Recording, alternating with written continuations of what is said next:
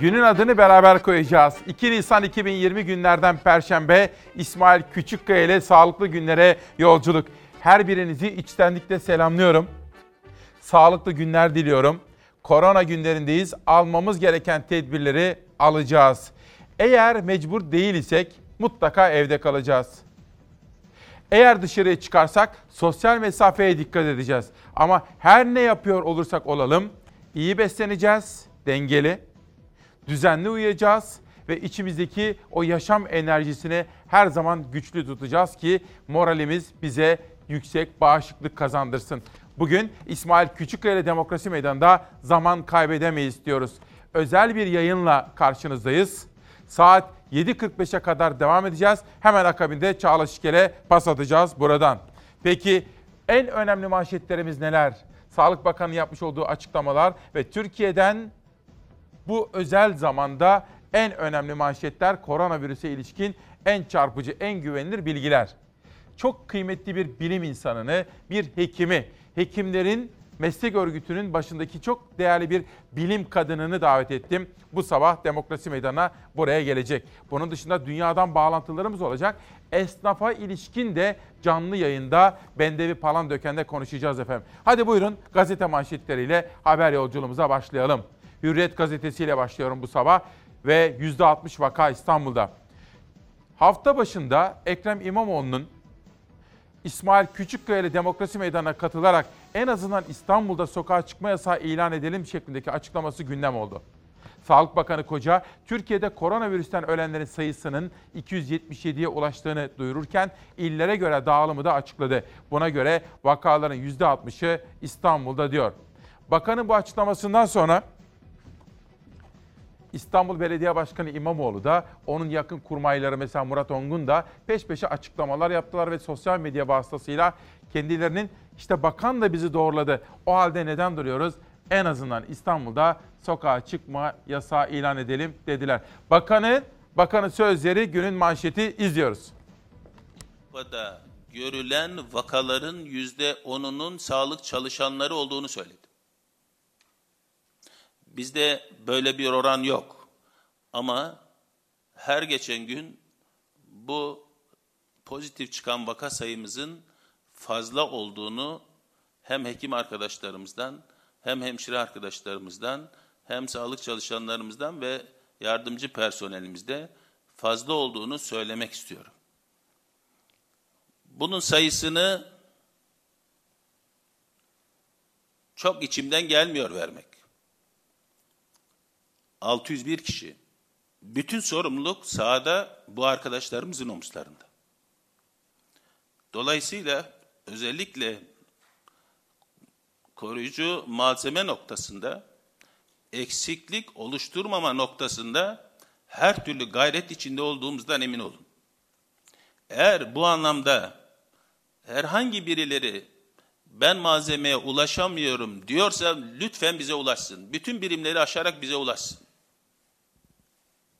Bu anlamda hiçbir eksiklik oluşturmayacağız. Ve sadece son bir haftada bizim dağıttığımız N95 maske 4 milyona yakın oldu. Daha fazlasını da veririz.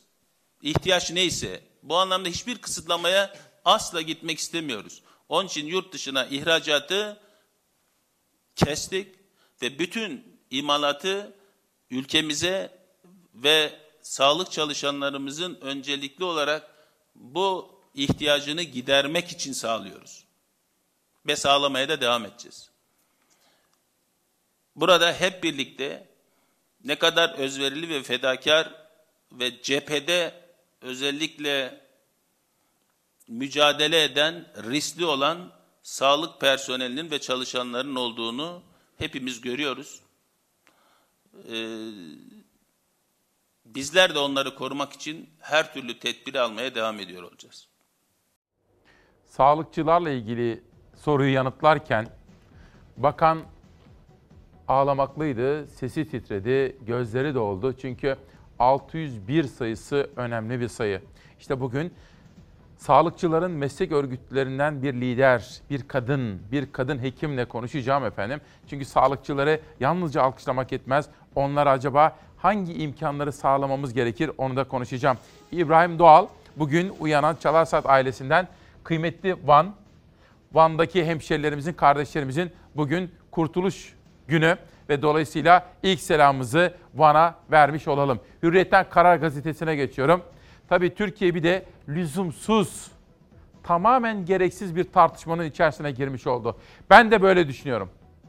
Karar Gazetesi editörleri gibi düşünüyorum. Belediye bağış toplasa ne olur?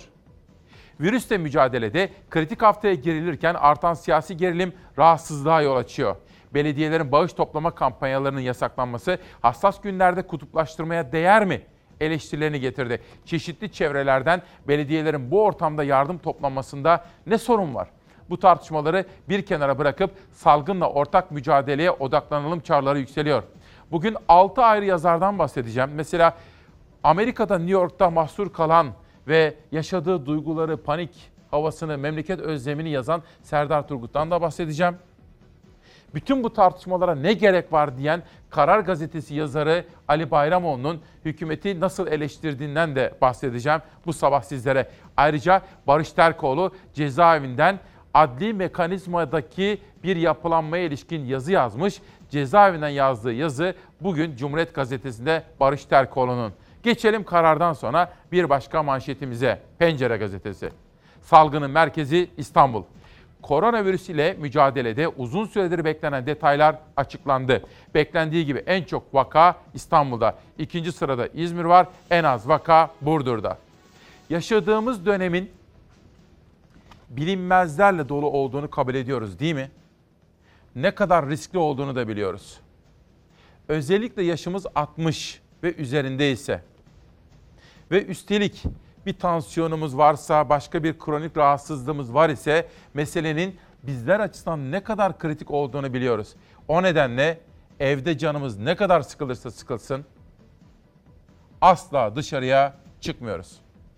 Son 24 saatte yapılan test sayısı 14.396. Bugünkü vaka sayısı 2148. Bugün hayatını kaybeden vatandaşlarımızın sayısı 63. Son 24 saatte 63 kişi daha hayatını kaybetti. Toplam can kaybı 277'ye çıktı. Sağlık Bakanı koronavirüs salgını ile ilgili gelinen son noktayı canlı yayında açıkladı. Her geçen gün artan test sayısı dün 14.396 oldu. Yapılan testlerin 2148'i pozitif sonuç verdi. Böylece toplam hasta sayısı da 15.679'a yükseldi. Sayılarımız artıyor ama vakalarımız içerisindeki ölüm oranımız şu an yüzde 1.58. Hedefimiz burada hayatını kaybeden vatandaşlarımızın sayısını azaltmak. Sağlık Bakanı Fahrettin Koca akşam saatlerinde kameraların karşısına geçti. Canlı yayında hem uyarılarını hem de salgınla mücadelede atılan adımları sıraladı. Bakan ileri yaş grubuyla kronik rahatsızlığı olanların sokağa asla çıkmamaları gerekliliğini tekrarladı. Ölümlerin %80'inin bu grupta yaşandığını vurguladı.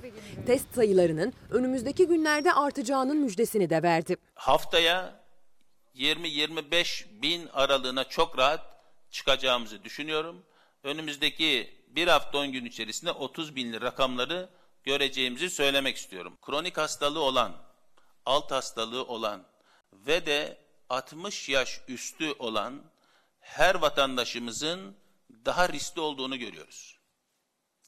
Ve yüzde 80 oranında kaybettiklerimizin bu grupta olduğunu görüyoruz. Bakan Koca ilk defa ölümlerin ve hasta sayılarının illere göre dağılımını da duyurdu. Bütün illerimizde artık bu virüsün olduğunu biliyoruz. Gördüğünüz gibi kırmızı olarak işaretlenen sonra sarı İstanbul. En fazla hasta ve en fazla ölüm sıralamalarında İstanbul başı çekti. Hasta sayılarına göre ilk 10'da yer alan şehirler şöyle.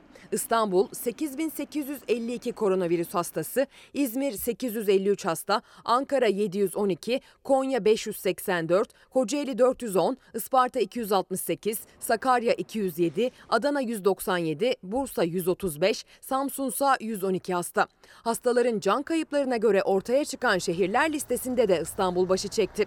İstanbul'da koronavirüs hastalığı nedeniyle 117 kişi hayatını kaybetti. İzmir'de 18, Kocaeli'de 8, Ankara ve Konya'da 7, Zonguldak, Trabzon, Balıkesir'de 5, Adana ve Sakarya'da ise 3 koronavirüs hastası hayatını kaybetti. Önemli olan hareketli azaltabilir olmak, önemli olan zorunlu olmadıkça evden çıkmamak.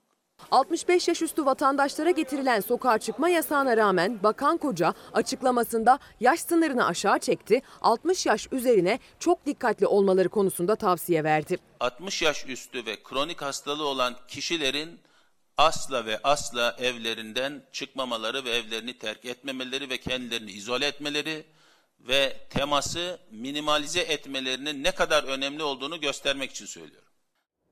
En sağlıklı, en güvenilir bilgileri sizlere aktarmaya çalışacağım. 10.45'e 10.46'ya kadar yayınımız devam edecek. Onun da altını çizelim. İshak Günay, kronik hastayım İsmail Bey. Kronik hastayım. Dışarı çıkmam gerek. Çalışmıyorum. Kiracıyım. 1000 lira sosyal yardım destek parası almak istedim. Ama adeta vermemek için ellerinden geleni yapıyorlar. İshak Günay 1. Bakın bu da bir vatandaş. Tabii sağlıkçılarımızı sevgiyle, saygıyla selamlamamız gerekiyor. Bakın bugün Cumhurbaşkanı Erdoğan ve eşi Emine Erdoğan da bir taziye ilanı vermişler. Taziye ülkemizin değerli bilim insanlarından Profesör Doktor Cemil Taşçıoğlu'nun vefatı dolayısıyla derin bir üzüntü içindeyiz. Hastalarına şifa dağıtırken yakalandığı Covid-19 nedeniyle yaşamını yitiren kıymetli hocamızı her zaman saygıyla, hayırla ve duayla yad edeceğiz diyorlar efendim bakın. Hocamızla ilgili özel haberler hazırlattırdım sizlere. Çok kıymetli bir hocamızdı. O sağlık çalışanlarından biriydi. Koronavirüsle mücadele ederken cephenin en ön safında mücadele eden. Pencereden Sözcü gazetesine geçiyorum. O lüzumsuz tartışma. Ne var ki engelliyorlar? Neden? Dün sizlere demiştik ki yarışta, iyilikte yarışınız değil mi? İktidarın başlattığı kampanya dayatmaya dönüştü. Zorla bağış olmaz. Kamuda personele kampanyaya bağış yapması için resmi yazıyla çağrı yapılıyor. Bağış yapan dekontu göndersin deniliyor. Personel endişeli. Tabi Yargıtay'dan, vakıflardan, Milli Eğitim Müdürlüğü'nden çok farklı kamu kurumlarından bu konuda zorla bağış olur mu şeklinde bilgiler, haberler ve eleştiriler geliyor. Bir taraftan iktidar bunu yapıyor, bir taraftan da belediyelerin gönüllülük esasıyla başlatmış olduğu kampanyayı durduruyor. Gerçekten bütün bunlar boş işler efendim. Gücümüzü, zamanımızı boşuna harcadığımız nafile, nafile tartışmalar bunlar. Geçelim bir sonraki manşete, bakalım ne gelecek sırada. CHP'li belediyeye yasak, korona önlemlerinden etkilenen vatandaşa yardım için başta İstanbul ve Ankara olmak üzere CHP'li belediyeler bağış kampanyaları başlattı. Halk büyük ilgi gösterdi. Ancak bu kampanyalar iktidarın kampanyası nedeniyle bakanlık tarafından yasaklandı. Banka hesapları bloke edildi diyor. Hemen yanında bir haber daha dikkatimi çekiyor. CHP'li belediyelere yasak ama AKP'li belediyelere serbest. CHP'li belediyelerin bağış hesaplarını bloke ettiren İçişleri Bakanlığı her ne hikmetse AKP'li belediyelerin bağış kampanyalarını görmezden geldi. Nitekim başta Gaziantep ve Konya olmak üzere pek çok AKP'li belediyenin bağış kampanyası var diyor Sözcü gazetesi. Peki şimdi dünyaya bir bakmak istiyorum. Dünyada yaşananlar, Amerika 100 bin ile 200 bin arasında koronavirüsten dolayı vefat olabilir diye bir kabus senaryosuna uyandı. Bugün Amerika'ya gideceğiz. İtalya, İspanya, Çin, İran bütün dünyadaki koronavirüsle ilgili en son gelişmeleri sizlere aktaracağız. Tüm dünyayı kasıp kavuran koronavirüs salgınında rekor artış yaşandı. Vaka sayısı 1 milyona dayandı. Fransa'da virüs yüzünden ölen hasta sayısı 24 saatte 509 arttı. Hollanda'da can kayıpları ilk defa binin üzerine çıktı. Yeni tip koronavirüs COVID-19 yayılma hızını hiç olmadığı kadar artırdı. Avrupa'yı kuşatan salgın İtalya ve İspanya'dan sonra Fransa'yı etkisi altına aldı. Son 24 saatte 509 kişinin de hayatını kaybetmesiyle can kaybı 4000'i geçti. Toplam vaka sayısının 57 bine ulaştığı Fransa'da yoğun bakımda 6 binden fazla hasta var. 11 bin kişinin de sağlığına kavuştuğu bildirildi. Koronavirüsün en çok etkilediği İtalya'da yaşamını yitirenlerin sayısı 13 bini geçti. 3 haftadır karantinada olan İtalya sokağa çıkma yasağını 13 Nisan'a kadar uzattı. Sağlık sisteminin çöktüğü İtalya'ya Türkiye tıbbi malzeme yardımı yaptı. Roma'ya inen Türk Silahlı Kuvvetleri'ne ait uçağı İtalya Dışişleri Bakanı Luigi Di Maio karşıladı. Türkiye'ye desteklerinden dolayı teşekkürlerini iletti. Dışişleri Bakanı Mevlüt Çavuşoğlu teşekkür mesajına sosyal medya hesabından karşılık verdi. Dostlar kara gün içindir dedi. Hollanda'da can kayıpları ilk kez binin üzerine çıktı. 1173 oldu. Vaka sayısı 12 binin üzerinde olarak açıklansa da fazla test yapılmaması rakamın gerçekte çok daha yüksek olduğu endişelerini de beraberinde getirdi. Tedbirler çerçevesinde okulların Mayıs tatili bitene kadar kapalı olmasına karar verildi. İran'da bir günde 138 kişi daha hayatını kaybetse de virüs kaynaklı ölümler azaldı. Can kaybı 3000'i geçti. İran Cumhurbaşkanı Ruhani salgında zirveye gördük dedi. Sokaklarda Azrail kostümüyle gezen belediye görevlileri dışarıdakilere eve girmeleri için uyardı. Salgın Latin Amerika ülkelerinde de gücünü artırıyor. Brezilya'da vaka sayısı 7000'e ulaştı. Devlet Başkanı Bolsonaro umursamaz tavrını sürdürerek salgın için basit bir grip tabirini yineledi. Her gece balkon ve pencerelere çıkan halk tencere ve tavalarla Bolsonaro'yu protesto etmeye devam ediyor için hastalık belirtisi göstermeyen 1541 koronavirüs vakasının gözetim altında tutulduğunu açıkladı. Yapılan son araştırmada sokağa çıkma yasağının 700 binden fazla yeni vakayı önlediği ortaya çıktı. Suudi Arabistan bu yıl hacca gitmek isteyen Müslümanlar için koronavirüs uyarısı yaptı. Haç ve Umre Bakanlığı durum netleşinceye kadar beklenmesini önerdi.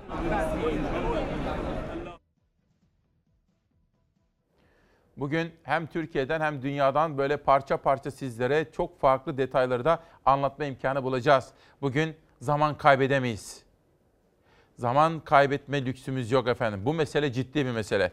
Vedat diyor ki hayırlı sabahlar İsmail abi. Allah için şu videoyu paylaşın. Şanlıurfa Siverek Gürakar bel- beldesi Keloş kömevleri koronavirüsten beter. Ne olduğunu izleyemedim canlı yayında şimdi geldi ama buna daha sonra bakacağım. Yunus Çelik'ten de bir eleştiri gelmiş. O iktidarın belediyeleri bağış toplama konusunda engellemesini doğru buluyor Yunus Çelik ama size saygı duyuyorum. Fakat ben bunun yanlış olduğunu düşünüyorum. Bırakın iyilikte yarışınız. Biz buna inanıyoruz. Az evvel sizlere değerli hocamızdan bahsetmiştim. Bakın bir kaybımız daha var. Acı kaybımız diş hekimi Mustafa Oral. Onu kaybetmiş olmanın derin üzüntüsü içindeyiz diyor Türk Diş Hekimleri Birliği. Bugünlerde sağlık çalışanlarına çok daha fazla ihtimam göstermemiz gerekiyor efendim. Sözcüden sabaha geçiyorum. Bu musibeti birlikte yeneceğiz. Cumhurbaşkanı Erdoğan'ın sözleri. Sokakları boşaltıp evimizden çıkmayarak bu süreci atlatacağız. Bunu başaracağız. Ülkemizi güzel günler bekliyor diyor Cumhurbaşkanı Erdoğan ve bu sözleriyle Sabah gazetesinde. Bir detay daha gelsin. Bakalım ne gelecek? Asıl silahımız izolasyon. Sağlık Bakanı Koca, stratejimiz sabit hayat olmalıdır. Yuvamız, gücümüz olmalıdır. Asıl silahımız izolasyon.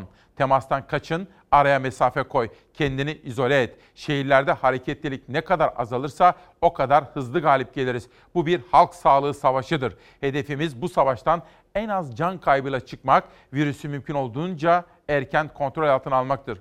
Bugün İsmail Küçükkaya'lı Demokrasi Meydanı'nda ilerleyen dakikalarda gerek Sağlık Bakanı Koca'nın, gerekse İçişleri Bakanı Soylu'nun bu tedbirleri daha da sıklaştıracağız. Hareketliliği azaltmak için daha fazla tedbire başvuracağız şeklindeki açıklamalarını haberleştireceğiz sizlere. Bunun ne anlama geldiğini de anlatacağım. Böylelikle sabahtan Bir Gün Gazetesi'ne geçiyorum. Bir Gün Gazetesi sarayın derdi ne diye soruyor. Halk her koldan destek beklerken belediyeler devre dışı bırakıldı. Salgın karşısında halkın taleplerine kulaklarını tıkayan Erdoğan hükümeti sorumluluktan kaçıyor. Halka el uzatmaya çalışanları engelleyip faaliyetleri yasaklıyor. Bu konuda bile partizanlık yapıyor diyor efendim. Şimdi bir de çarşıya pazara çıkacağız. Çarşıda pazarda birbirimize çok yaklaşmamamız gerekiyor. Bir kere zaten yaşımız 60'ın üzerindeyse hiç çıkmamamız gerekiyor. Eşimiz, dostumuz, çoluğumuz, çocuğumuz, sorunumuz, konumuz, komşumuz bize yardımcı olsun. Bakın şunu bir kere daha söylüyorum. Lütfen dikkate alınız. Yaşımız 60 ise kesinlikle sokağa çıkmıyoruz. Hiçbir şekilde istisnası yok. 60 ve üzerinde. Hele hele bir hastalığımız var ise asla dışarı çıkmıyoruz. Ha, yaşımız daha genç olabilir. Ama eğer dışarıya çıkmak zorunda değilsek yine de dışarıya çıkmıyoruz alınması gereken tedbirler önemli. Şimdi çarşıya, pazara, özellikle pazar yerlerinde alınan tedbirlere bakalım yakından.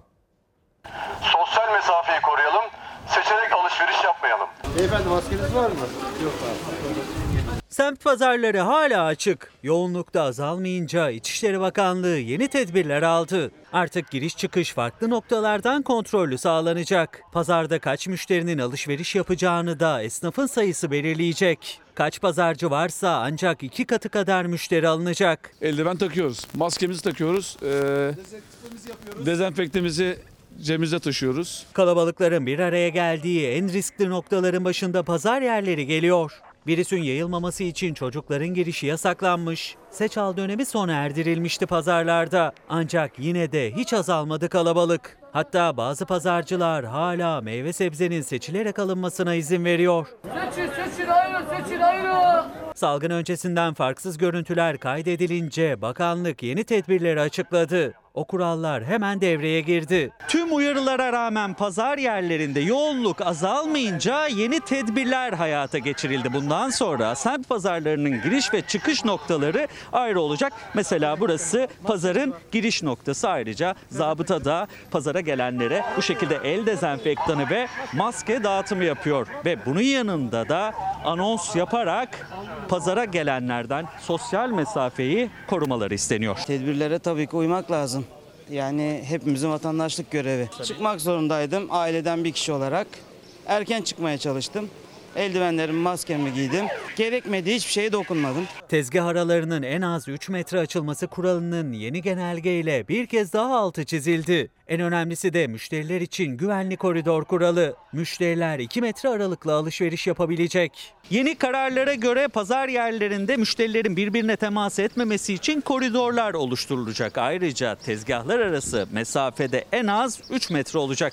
Bir diğer önemli kararsa esnafın iki katı kadar müşteri içeriye alınacak. Yani 100 esnaf pazarda varsa 200 müşteri o an içeriye alınıp alışverişini yapabilecek. Genelgeye göre akşam pazarı kavramı da askıya alındı. Pazarlarda akşamüstü yoğunluk oluşmaması için alışverişlerin daha erken tamamlanması sağlanacak. Zabıtalar tüm bu kuralları denetim için pazarlarda. Şimdi Murat Nalbant tabii biz hani işçi çıkarmayacağız diyenleri duyuruyoruz. İşçi çıkaranları da fırsatçıları da duyuracağız, afişe edeceğiz diyorum ya. Murat Nalbant bir seyahat firmasından bahsediyor. Maaşları ödemiyor diyor. Önce araştıracağım ama. Çünkü önce araştıracağım. Gerçekten maaşları ödemiyorlarsa gerekeni yapacağım. Efendim onu da söyleyelim. Esin Hanım soruyor. İsmail'im sence ne olmalı, ne yapmalı diyor. Bir kere Esin Hanım İstanbul'da bence İmamoğlu'nun dediğini yapmalı. Dün Sayın Sağlık Bakanı da açıkladı ya İstanbul bu işin merkezi Türkiye'de maalesef. O nedenle bence İstanbul'da sokağa çıkma yasağı ilan etmeli. Doğrusu budur. Sorduğu için de yanıtlamış oluyor. Bu benim kendi şahsi kanaatim. Ben de bir vatandaş ve bir gazeteci olduğum için bu da benim görüşüm. Bir gün gazetesinde sarayın derdine manşeti vardı. Geçelim bunu. Türk Gün Gazetesi dünyaya insanlık dersi verdik diyor. Türkiye, İtalya ve İspanya tıbbi yardım gönderirken AB üyesi ülkeler hiçbir dayanışma ortaya koyamadı. Birlik içindeki hesaplaşma restleşmeye dönüştü. İtalya'dan sonra Fransa'da da AB bayrakları indiriliyor.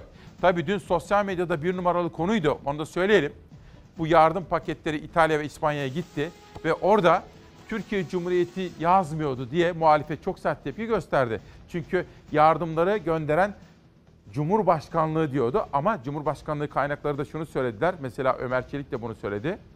Orada Cumhurbaşkanlığı forsu vardı dediler ama muhalefet yardımı gönderen Erdoğan'ın kendisi mi ki böyle yazılıyor diyerek de tepki göstermekten geri durmadı. Efendim böyle de bir tartışma yaşandı dün meydana gelen olaylardan sonra. Türk Günden Cumhuriyet'e geçiyorum.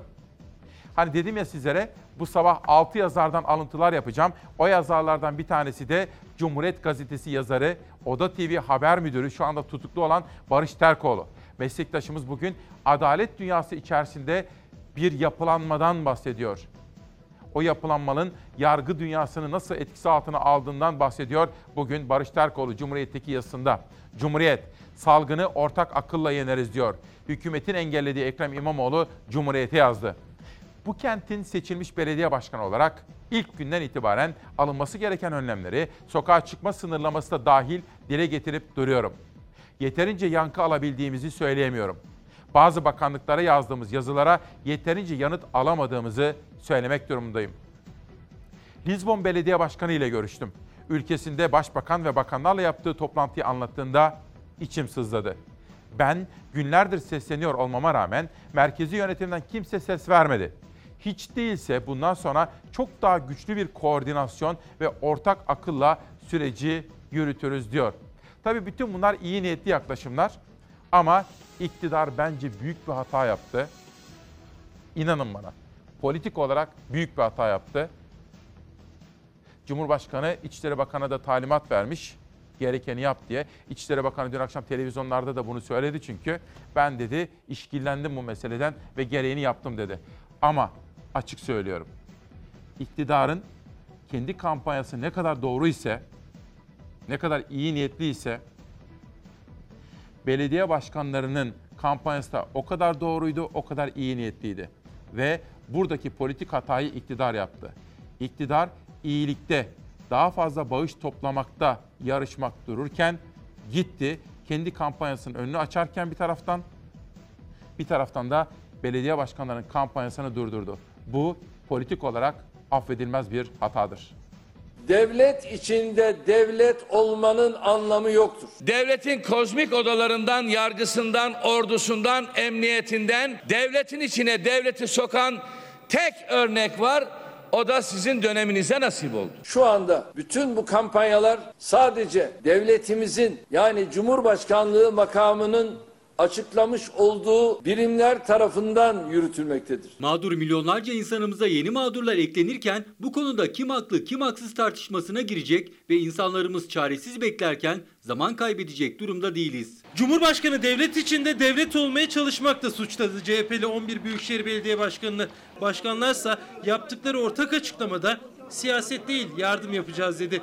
Diyanet İşleri Başkanlığı ise zekatların ulusal kampanyaya destek için verilmesini istedi. Zekatların bugünlerde ulusal düzeyde başlatılan dayanışma kampanyaları vasıtasıyla toplanıp hak sahiplerine ulaştırılması caizdir. Sarayın dayatmalarına sen dini dayanak ve gerekçe yaratmak için orada değilsin. Bundan vazgeç. Diyanet İşleri Başkanımız adeta Erdoğan'ın sözcüsü gibi çalışmaktadır. Yasalarda buna zaten müsaade etmiyor. İçişleri Bakanı'nın genelgesinde olduğu gibi Cumhurbaşkanı Erdoğan da CHP'li büyükşehir belediyelerinin ihtiyaç sahipleri için başlattığı kampanyaların yasaya aykırı olduğunu söyledi. 2860 sayılı yardım toplama kanunu kişiler ve kuruluşlar yetkili makamdan izin almadan yardım toplayamazlar diyor. İlçesinde yapacaksa kaymakamdan, ilinden yapacaksa validen izin alır. Vali izin vermişse yardım toplayabilirsin. Belediyelerin bağış kabul etmesi tamamen yasalken İçişleri Bakanlığı'nın yıllardır belediyelerce yapılan uygulamayı yardım kapsamına sokarak anlaşılması imkansız bir gerekçeyle engellemesi vatandaşlarımızın mağduriyetini artıracaktır. CHP'li 11 belediye başkanı yaptıkları kampanyanın yardım değil bağış olduğunu söyledi. Çünkü belediye kanunu belediye başkanlarına borç alma, bağış kabul etme yetkisi veriyor. Birçok belediyelerimiz, valiliklerimizin izni olmaksızın bu tür kampanyalar açacak olurlarsa işte o zaman bu devlet içinde devlet olma mantığıdır ki burada gücü dağıtmış oluruz. Sayın Cumhurbaşkanı, Türkiye devlet içinde devleti gördü, AK Parti döneminde gördü. Korkmayın. Bundan sonra siz bile isteseniz devletin içine hiçbir terör örgütünün sızmasına izin vermeyeceğiz. Eğer biz bugün bir olmayacaksak, bugün hala siyasi mantıkla yaklaşacaksak, iktidarmış, ana muhalefetmiş, böyle bir yaklaşım içerisine gireceksek, biz ne zaman bir ve beraber olacağız? İnsanlarımızın mağduriyeti giderilsin de siyasi karı kimin olacaksa olsun önemli değildir. 11 CHP'li Büyükşehir Belediye Başkanı da CHP lideri Kılıçdaroğlu da ihtiyaç sahiplerine yardım ulaştırılacağını söyledi. Mansur Yavaş yeni günde tezgahları tedbirler kapsamında kapanan simitçilere gıda yardımında bulundu. Önümüzdeki günlerde 550 lirada nakdi yardım yapacak. Hiç gereksiz ve boşuna vakit kaybedecek, gücümüzü harcay- harcayacak nafile tartışmalar. Günaydın İsmail Bey. Annem her sabah ama her sabah sizi izler. İzmirli bir annemiz Sergül Okaya. Sergül Okaya da bir selam gönderirseniz diyor. Sergül Hanım'a, onu şahsa bütün annelerimize selam söyleyelim. Hatice Hanım da oğlum bu zor zamanlarda sizler de görev yapıyorsunuz. Çok teşekkür ederiz. Allah razı olsun diyor. Efendim Doğan Şentürk yönetimindeki bütün Fox ailesine, Cenk Soner Genel Müdürümüz ve bütün Fox ailesine, yönetim kurulumuza bize her türlü imkanı sağlıyorlar merak etmeyin. Tedbirler alınıyor. Fox'un yarısı home office yani evden çalışıyor. Bizler büyük bir özen içerisinde her türlü tedbir alarak sizlere görev yapmaya gayret ediyoruz. Dolayısıyla teşekkürünüzü bütün kanalım ve Çalarsat ailesi adına kabul ediyorum. Teşekkür ediyorum efendim. Bugün Çalarsat gazetesi Dilek Zehir'le birlikte çizdik efendim. Daha doğrusu Dilek Zehir çizdi gazetemizi. Bizler çalıştık, çabaladık. Dedik ki manşetimiz şu. Dedim ki dün etiket açmıştık. Çok konuşuldu. İyilikte yarışınız. Bugünkü manşetimiz bu. 11 Büyükşehir Belediye Başkanı bağış hesaplarına bloke konulunca ortak bildiri yayınladı. Değil elimizi, tüm vücudumuzu taşın altına koymalıyız. Dün beni Zeydan Karalar aradı mesela. İktidarın dedi bu yaptığını anlamak mümkün değil. Oysa dedi iyi niyetli bir şekilde bu zor dönemin üstesinden hep beraber gelebiliriz dedi. Zeydan Karalar bu konuda görüşlerini bana anlattı. İlerleyen dakikalarda detaylandıracağım efendim. Günaydın. 2 Nisan'da Otizm Farkındalık Günü. Onun altını çizelim. Otizm konusunda mavi ışık yak. İlerleyen dakikalarda haberlerim olacak. Esnafa ilişkin çok özel canlı bağlantılarım ve dosyalarım olacak. Emekliler ve kadınlarla ilgili haberlerim olacak. Dünyadan ve Türkiye'den koronavirüse ilişkin derleyip toparladığımız manşetler, dosyalarımız bizimle olacak. Ve İstanbul Tabip Odası Başkanı buraya geliyor. Demokrasi Meydanı'nda en doğru bilgileri ondan almaya gayret edeceğiz. Ama izin verirseniz ben birazcık soluklanmak, bir sade kahve içmek, o arada editörüm ve danışmanımla konuşmak ve en son konuğumuzu arayıp durumunu öğrendikten sonra huzurlarınıza geleceğim. Bir yere gitmeyiniz. Günaydın. Zor zamanlardayız. Özel olduğu kadar zor zamanlardayız. Hiçbirimizin hayatında görmediği, belki tahmin bile edemeyeceğimiz, kitaplarda okuduğumuz zaman inandırıcı bulmadığımız, bulmayacağımız, kabus filmlerinde izlediğimiz zaman bu kadar da olmaz, abartılıyor canım dediğimiz olayları bizzat yaşıyoruz hepimiz. Koronavirüs bütün dünyayı etkisi altına aldı ve meselenin şakaya vurur tarafı yok. Ciddiye almamız gerekiyor. O nedenle biz 2 Nisan 2020 Perşembe sabahında İsmail Küçükkaya ile Çalarsat ailesi olarak kurallarımızı özel bir yayınla hatırlatmayı bir vazife biliyoruz. 1. Evde kalacağız. Mutlaka evde kalacağız. Hele hele yaşımız 60 ve üzerindeyse, hele hele hastalığımız olduysa, kronik bir rahatsızlığımız, mesela tansiyonumuz var ise kesinlikle evden dışarıya adımımızı atmayacağız. İşte bu özel günde konuklarım var. İstanbul Tabip Odası Başkanı gelecek biraz sonra. Ondan önce esnafa ilişkin çok özel bir bağlantım olacak ve bugün de zaman kaybedemeyiz diyoruz. Şimdi Serdar'dan gazetelerin ikinci tur manşetlerini rica edeceğim. Yeni Çağ'la başlıyorum. Biliyorsunuz ilk turda Türk Gün gazetesiyle kapatmıştım. Türk Gün'den sonra şimdi Yeni Çağ gazetesi. Demokratik Kongo Cumhuriyeti'nde elektrik, su bedava. Nüfusu 82 milyon. Bakın. Başkan Felix bir emir vermiş. Koronavirüsle mücadele kapsamında vatandaştan 2 ay para alınmayacağını duyurmuş. Su Kaynakları ve Elektrik Bakan Yardımcısı Papi Pungu yaptığı açıklamada uygulamanın Covid-19 salgınıyla mücadelede alınan yeni tedbirler kapsamında halkın masraflarının azaltılmasını amaçladığını söylüyor. Ülkede şimdiye kadar 109 Covid-19 vakası görüldü, 8 kişi hayatını kaybetti. 82 milyonluk bir nüfusa sahip olan Demokratik Kongo Cumhuriyeti'nde elektrik ve su bedava 2 ay boyunca bu konuda para alınmayacakmış efendim. Yeni Çağ Gazetesi çok dikkate değer bir manşeti okullarıyla paylaşıyor. Gelsin Meral Akşener'in sağ kolu diyebiliriz. Ülkücü camianın çok yakından tanıdığı bir isimdir. Musavvat Dervişoğlu bir açıklama yaptı. İktidarın eli vatandaşın cebinde. Bu sözleriyle de Yeni Çağ'ın manşetinde İyi Parti Grup Başkan Vekili Dursun Müsavat Dervişoğlu mecliste düzenlediği basın toplantısında Cumhurbaşkanı Erdoğan tarafından başlatılan Milli Dayanışma kampanyasını bu ifadelerle eleştirdi. İktidarın eli vatandaşın cebinde dedi. Dervişoğlu açıklamasının devamında gönüllülüğe dayalı olarak başlatılan belediye başkanlarının kampanyasının durdurulmasını da yine sert sözlerle eleştirdi efendim. Doğrusunu söylemek gerekirse ben de iktidar kampanya açabilir. Güzel bir uygulama. Dayanışmayı gösterir.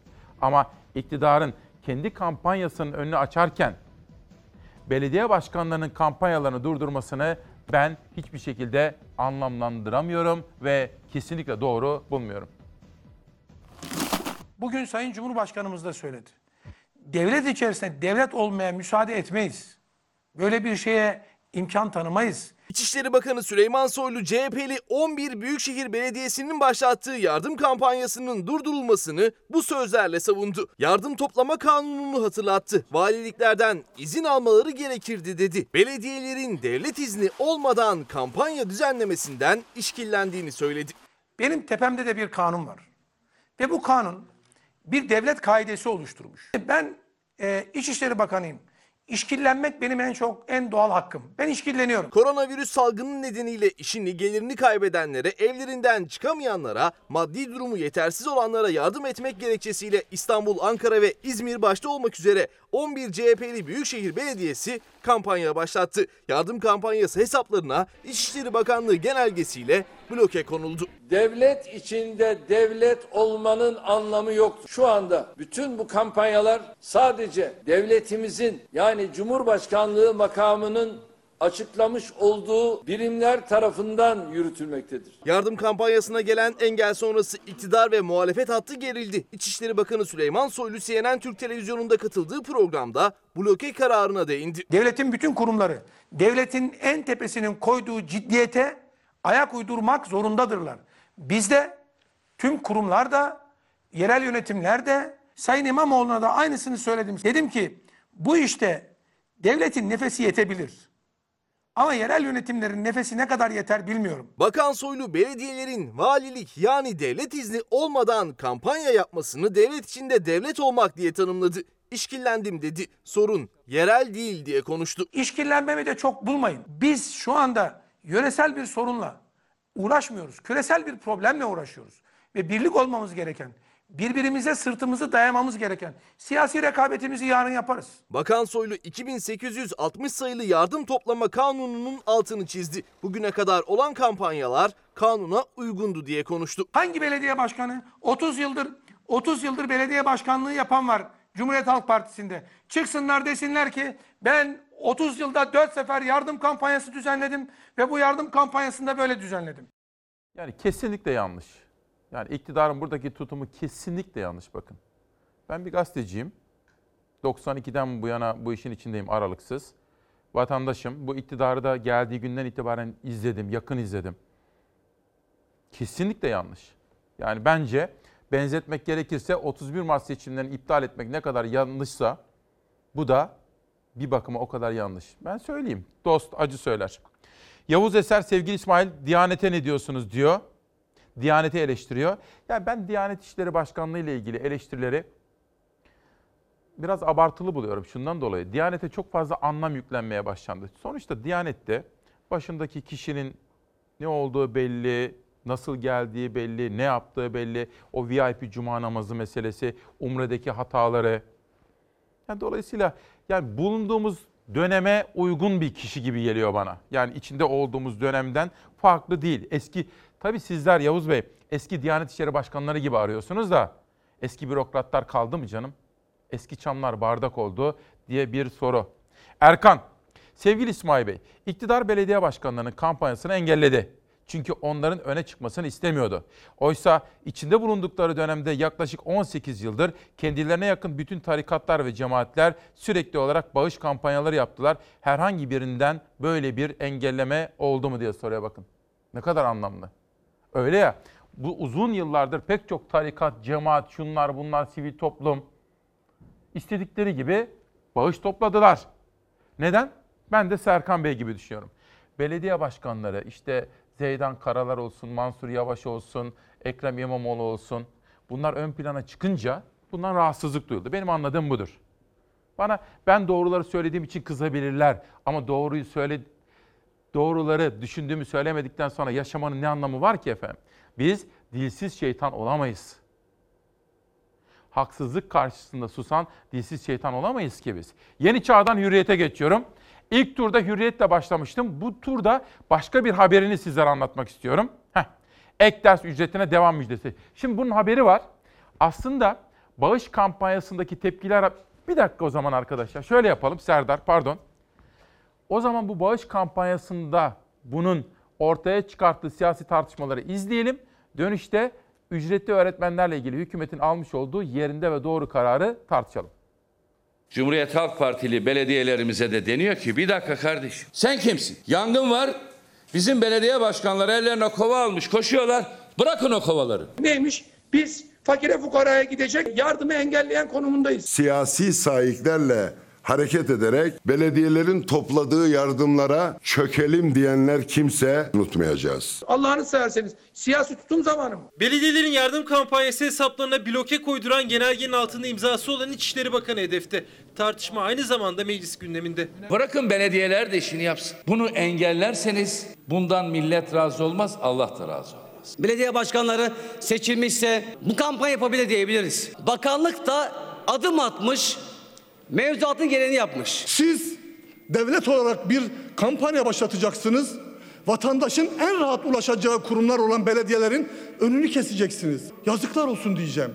Başka da bir şey diyemiyorum. Hiçbir şey bilmeyeceksiniz. Ondan sonra sadece siyasi tutum ortaya koyacaksınız. Bunu engelleyenler şu anda suç işliyor. Yasanın amir hükmünü uygulatmamak bir suçtur. Belediyeler iki türlü bağış alabilirler. Şartlı bağış ve şartsız bağış. Elbette şartlı bağış toplamak valilik oluruyla olur.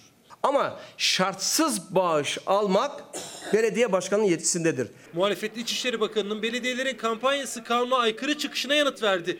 Belediye başkanlarının yardım toplama hakkı var diyerek Soylu'nun CHP'li belediye başkanlarını paralel devlet kurmaya çalışmakla suçlamasına da tepki sertti. Devlet izin vermeden, vali izin vermeden sen banka numaraları açıklarsan, ben yardım topluyorum dersen siz başka bir devlet oluşturmak istiyorsunuz. Sayın Bakan paralel devletin ne olduğunu, nasıl kurulduğunu gayet kendisi çok iyi bilir. Biz paralel devletten şundan bundan anlamayız. İçişleri Bakanı olarak bana Sayın Cumhurbaşkanımızın verdiği görev kanunun gereğini burada yerine getirmektir. Oysa o yardımlar ardında devleti bulamayan muhtaç kardeşlerimize gidecek. Muhalefet CHP'li büyükşehir belediyelerinin yardım kampanyalarının İçişleri Bakanlığı genelgesiyle durdurulması yüz binlerce yardım bekleyen ailenin mağduriyeti olacak dedi. Gözler idari mahkemelere çevrildi.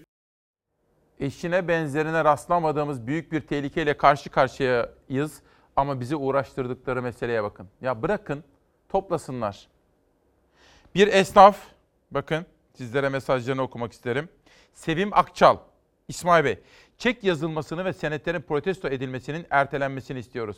Ki esnafımız batmasın. Kriz sonrası borçlar bir takvim çerçevesinde yapılansın ve ödemesi gerçekleşsin diyor. Sevim Akçal, biraz sonra esnafa ilişkin bu soruyu da konuğuma sorma imkanı bulacağım. Aysel Hanım, N95 maske dağıtıldığını söylüyor Sağlık Bakanı Koca.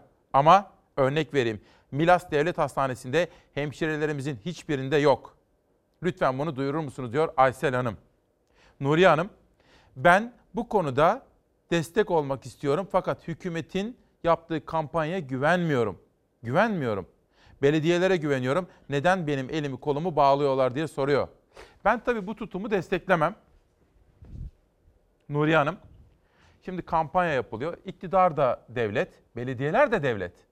Bakın devletimiz dediğimiz zaman devlet bir kişi değil ki. Devlet bir organizasyon, bir organizma.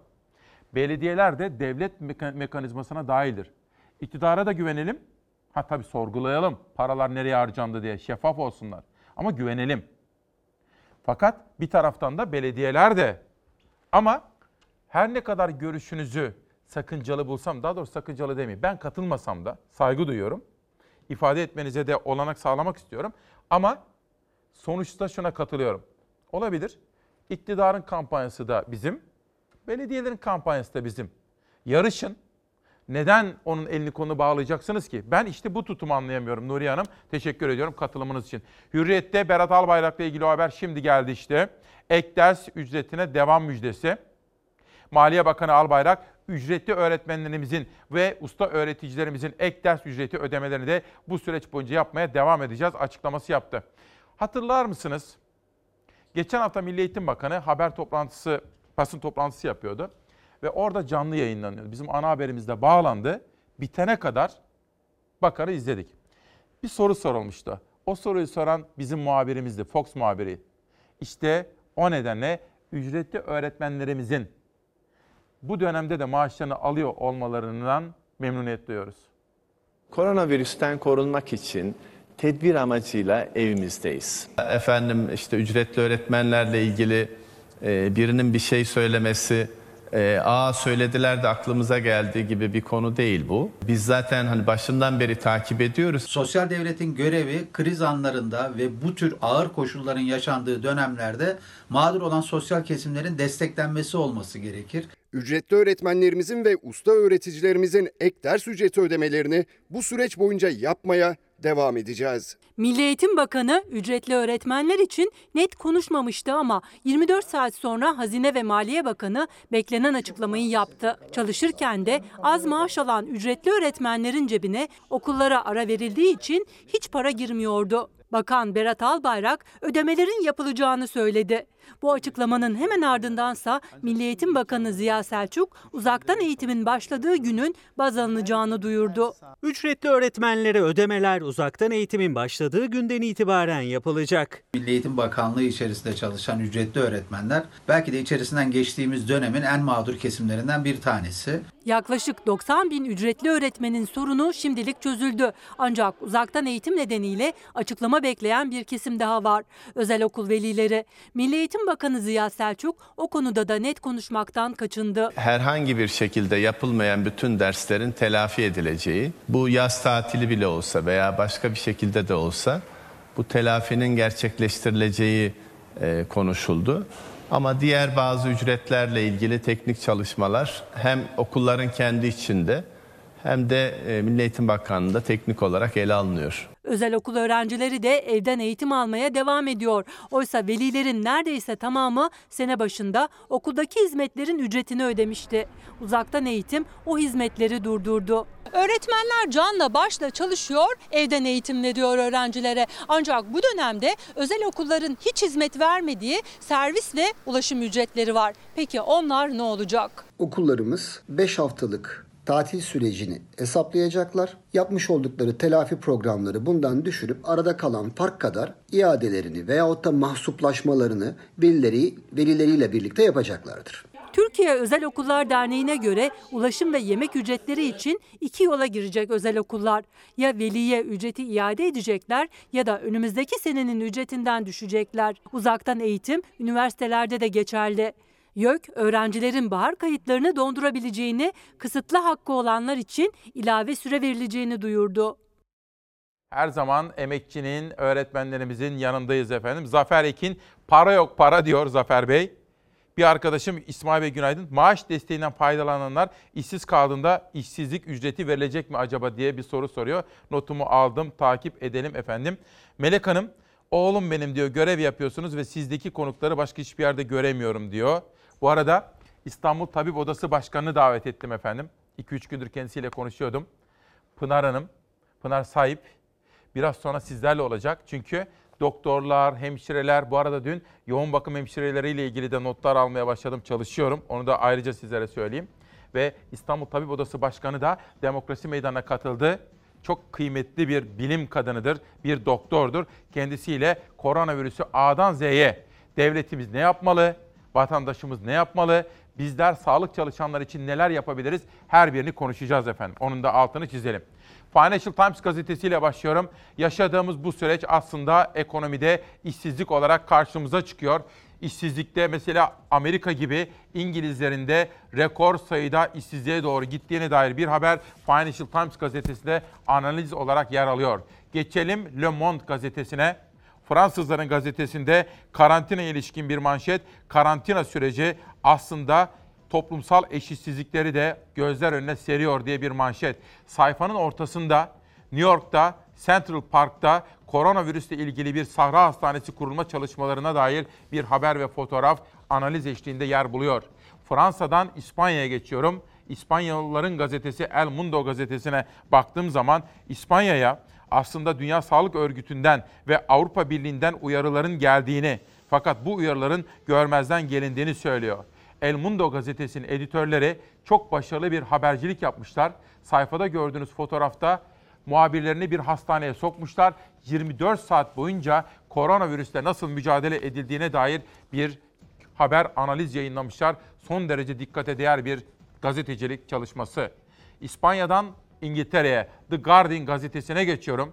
ve aslında sağlık ekipmanlarının ne kadar yaşamsal olduğunu, ne kadar gelişmiş ülkeler olsalar da tabii parayı pulu nereye yatırdılar? Silah sanayine yatırdılar. Ama şimdi solunum cihazı sıkıntısı yaşıyorlar. Biraz sonra İstanbul Tabip Odası Başkanı Pınar Hanım'a da ben bu konuda bazı sorular yönelteceğim efendim. Geçelim bir sonraki manşetimize. Pardon, pardon Serdar. Bir geriye dönebilir miyiz? Çünkü Wimbledon tenis turnuvası da Edinburgh Festivali de işte sayfada bakın dikkatinizi çekmiştir. Onlar da koronavirüs kapsamında alınan tedbirlerle ilgili olarak iptal edildi. Onun da altını çizelim efendim. Futbol, basketbol, olimpiyatlar derken tenis ve müzik festivalleri de yine bu kapsamda erteleniyor. Geçelim Almanya'ya. Guten Morgen Deutschland diyoruz. Almanya'ya günaydın derken Der Tagesspiegel gazetesindeki manşetleri sizlere okuyorum. Ve Covid-19'un bir salgın haline geldiğini ve ama Berlin'in buna iyi hazırlandığına dair bir haberle hemen sayfanın ortasında bir cep telefonu görüyorsunuz. Bir aplikasyon yani bir uygulama yapılmış. Bu uygulamayı cep telefonuna indirenler hastalıkla ilgili belirti başta olmak üzere kendisine en yakın sağlık ocağı veya hastanenin de adresini öğrenebilirlermiş efendim. Dünyadaki gelişmelere şöyle bir bakalım. Sonra bizim esnafımızın derdiyle birazcık dertleneceğiz.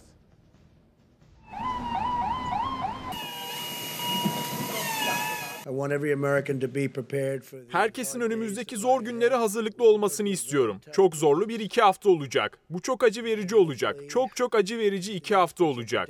Amerika Birleşik Devletleri 5000 can kaybı ile Çin'i geçti. Hasta sayısını ikiye katladı. Trump önümüzdeki iki haftanın çok zor geçeceğini söyledi.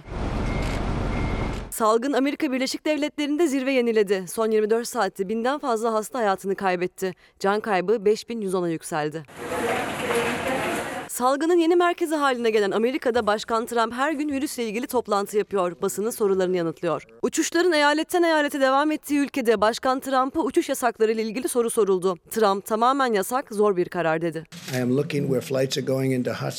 Virüsün yaygın olduğu yerlerle ilgili yasağı değerlendiriyorum. Ama bütün uçuşları iptal etmek, bütün hava yollarını kapatmak zor bir karar. Şimdilik sadece tehlikeli bölgeler için bu durumu değerlendiriyoruz. Salgının en çok sarstığı eyalet New York'ta virüse bağlı ölümler 2000'e ulaştı. Hastaneler, sağlık çalışanları, tıbbi malzeme ve cihazlar yetersiz kaldı. Ölümlerin %40'ının gerçekleştiği New York'ta yatak kapasitesinin artırılmasına karar verildi. Tenis kortlarına bile hastane kurulmaya başlandı. Amerika'nın Nevada eyaletine bağlı Las Vegas kentinden tepki çeken görüntüler geldi. Evsizlerin kaldığı barınakta koronavirüs vakası görülünce barınak kapatıldı. Ellerinde çarşaf ve battaniyelerle sokakta kalan evsizler otoparklarda uyudu.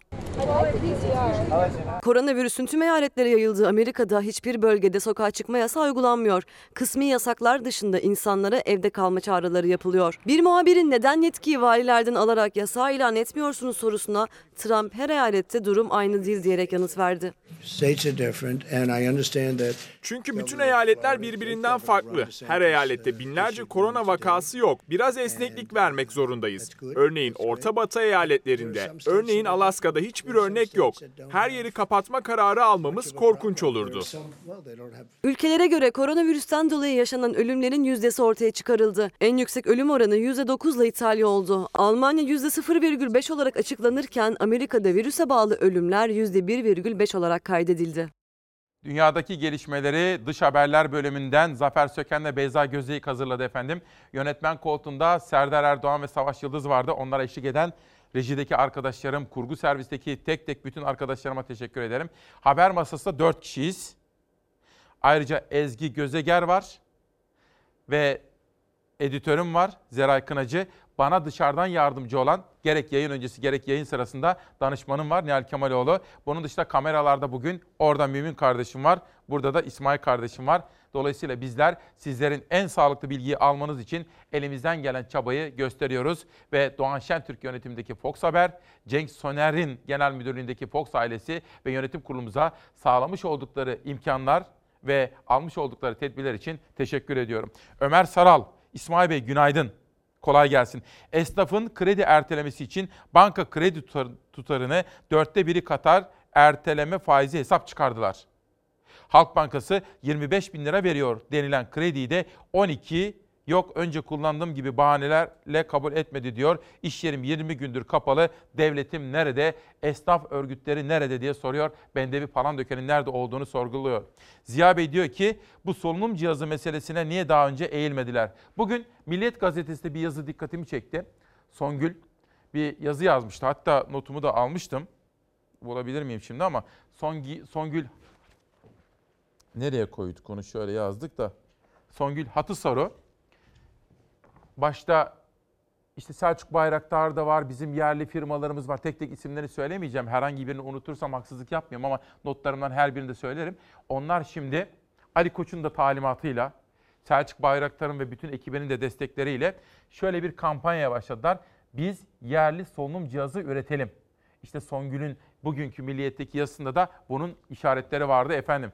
Otizm ve eğitim bugün 2 Nisan Ankara'dan bir kitap geldi. Profesör Doktor Meltem Yılmaz'dan Otizm ve Eğitim Sanat Mekan isimli çok önem verdiğim bir çalışması bugün işte Çalar Saat'te kitaplığımdan sizler için getirdim. Biraz sonra da detaylarını sizlere anlatma imkanı bulacağım.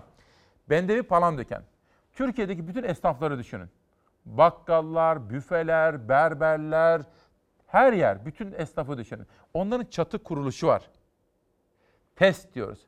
Türkiye Esnaf Sanatkarlar Konfederasyonu. Bendevi Palandöken işte onun başında ki uzun yıllar ben 1992'de Hürriyet'te muhabir olarak çalışırken o Bakkallar Odası ve Bakkallar Federasyon Başkanıydı. Bendevi Bey günaydın. Günaydın, iyi yayınlar. Nasılsınız, iyi misiniz? Valla bugünlerde tabii e, problemliyiz. Sizin de söylediğiniz gibi. Sağlığınız Ee, nasıl? Sağlığınız? Sağlığım iyi, Allah'a çok şükür.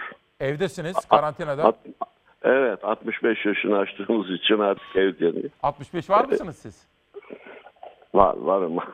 Öyle görünmüyorum. Teşekkür ediyorum. Genç gözüküyorsunuz, yüzünüz gülüyor. Geçenlerde. Cumhurbaşkanı size size mi seslenmişti? Yüzün gülüyor diye. Evet. Peki. Şimdi bir haber izleyeceğiz. O haberden sonra esnafa ilişkin size birkaç soru soracağım. Olur mu? Hatta kalın lütfen. Haberi beraber izleyelim. Bir virüste, koronavirüste karşı karşıyayız ve bu virüsün tabii ki hem ekonomiye hem sosyal hayata ciddi etkileri oluyor. Koronavirüs salgını dünyayı sardı, milyarlarca insanın suya sabuna rağbeti arttı. Daha çok el yıkıyoruz, daha çok çamaşır yıkıyoruz, daha çok su tüketiyoruz. Ancak barajlardaki durum özellikle İstanbul'da tasarruf yapmak gerekliliğini hatırlatıyor. Suyun yanında plastiğe olan rağbet de bugünlerde artışta. Doktorların bu dönemde bol su tüketin uyarısı var. Dolayısıyla çatal, bıçak, kaşık ve diğer gruplarda da totalde %25'lik artış var ama en fazla bardak kullanıldığı için bardakta inanılmaz bir artış söz konusu. Doktorlar bol sıvı tüketin diyor. İş yerinde, yolda, sokakta, evden uzakta olan herkes tükettiği sıvıyı tek kullanımlık bardaklara koymayı tercih ediyor. Koronavirüs korkusuyla. Bu da tek kullanımlık plastik ürünlerin kullanımını arttırıyor. Salgın nedeniyle hiç kimse bir diğerinin yediği, içtiği herhangi bir bardağı, çatalı kullanmak istemiyor. Türk Plastik Sanayicileri Araştırma Geliştirme ve Eğitim Vakfı'nın verdiği bilgiye göre son iki haftada plastik tek kullanımlık ürünlere rağbet arttı, üretim katlandı. Şu anda son iki hafta içerisinde tek kullanımlık ürünlere, hijyenik olan bu ürünlerimize yaklaşık %25'lik bir artış söz konusu. Ve bu artışta en çok öne çıkan ürün bardaklar. Unutulmaması gerekense bu ürünler geri dönüşüm döngüsüne sokulmazsa doğaya yüzlerce yıllık bir yük olarak geri dönüyor. Çevresel açıdan bir diğer yükse su tüketimindeki koronavirüs artışı. Özellikle İstanbul'da son 10 yılın en düşük ikinci seviyesindeki baraj doluluk oranları yaklaşan yaz mevsimi konusunda düşündürüyor. Bugün %64 seviyesinde barajların toplam doluluğu. Geçen sene bugün %94 seviyesindeydi. Ellerimizi daha sık ve en az 20 saniye boyunca yıkıyoruz. Çamaşırlarımızı daha sık yıkıyoruz. Belki daha sık duş alıp daha sık temizlik yapıyoruz. Marketten aldığı paketli ürünleri yıkayanlar bile var. Koronavirüsünden korunmanın yolları. Hatta daha ileri gidip parasını lavaboda sabunlayanlar bile yansıyor sosyal medya paylaşımlarına. Anne ne yapıyorsun sen anne?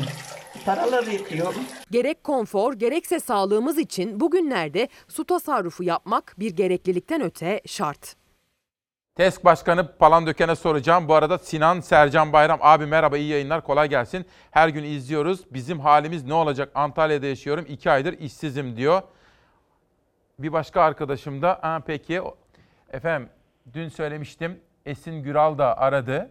Dedi ki hiçbir şekilde bu zor dönemde çalışanlarımızla ilgili herhangi bir tasarrufa, olumsuz tasarrufa gitmeyeceğiz.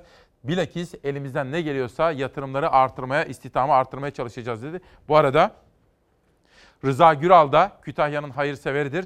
Rıza Bey de Kütahya valisine gitmiş, 5000 çek vermiş.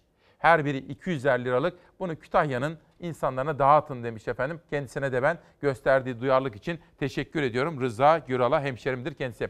Bendevi Bey bir de bir defa daha söylüyorum günaydın. Günaydın. Şimdi efendim esnafımız kapalı. Kahvehaneler Evet. kapalı, berberler kapalı. Esnafımız kapalı. Ne yapacağız? Nasıl geçineceğiz?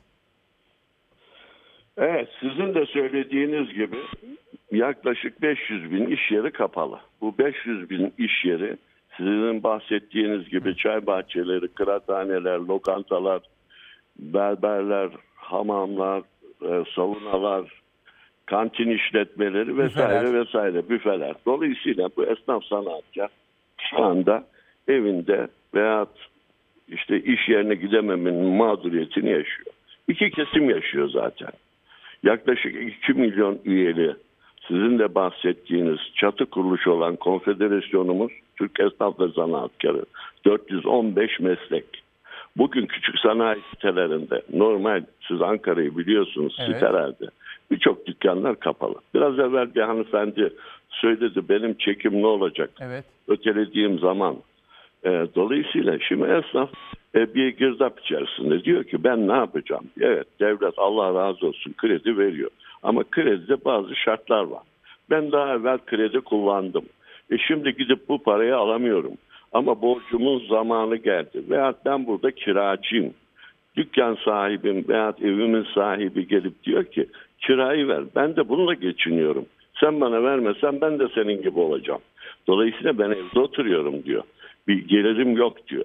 Yine 65 yaşının üstünde birçok esnaf kardeşim var.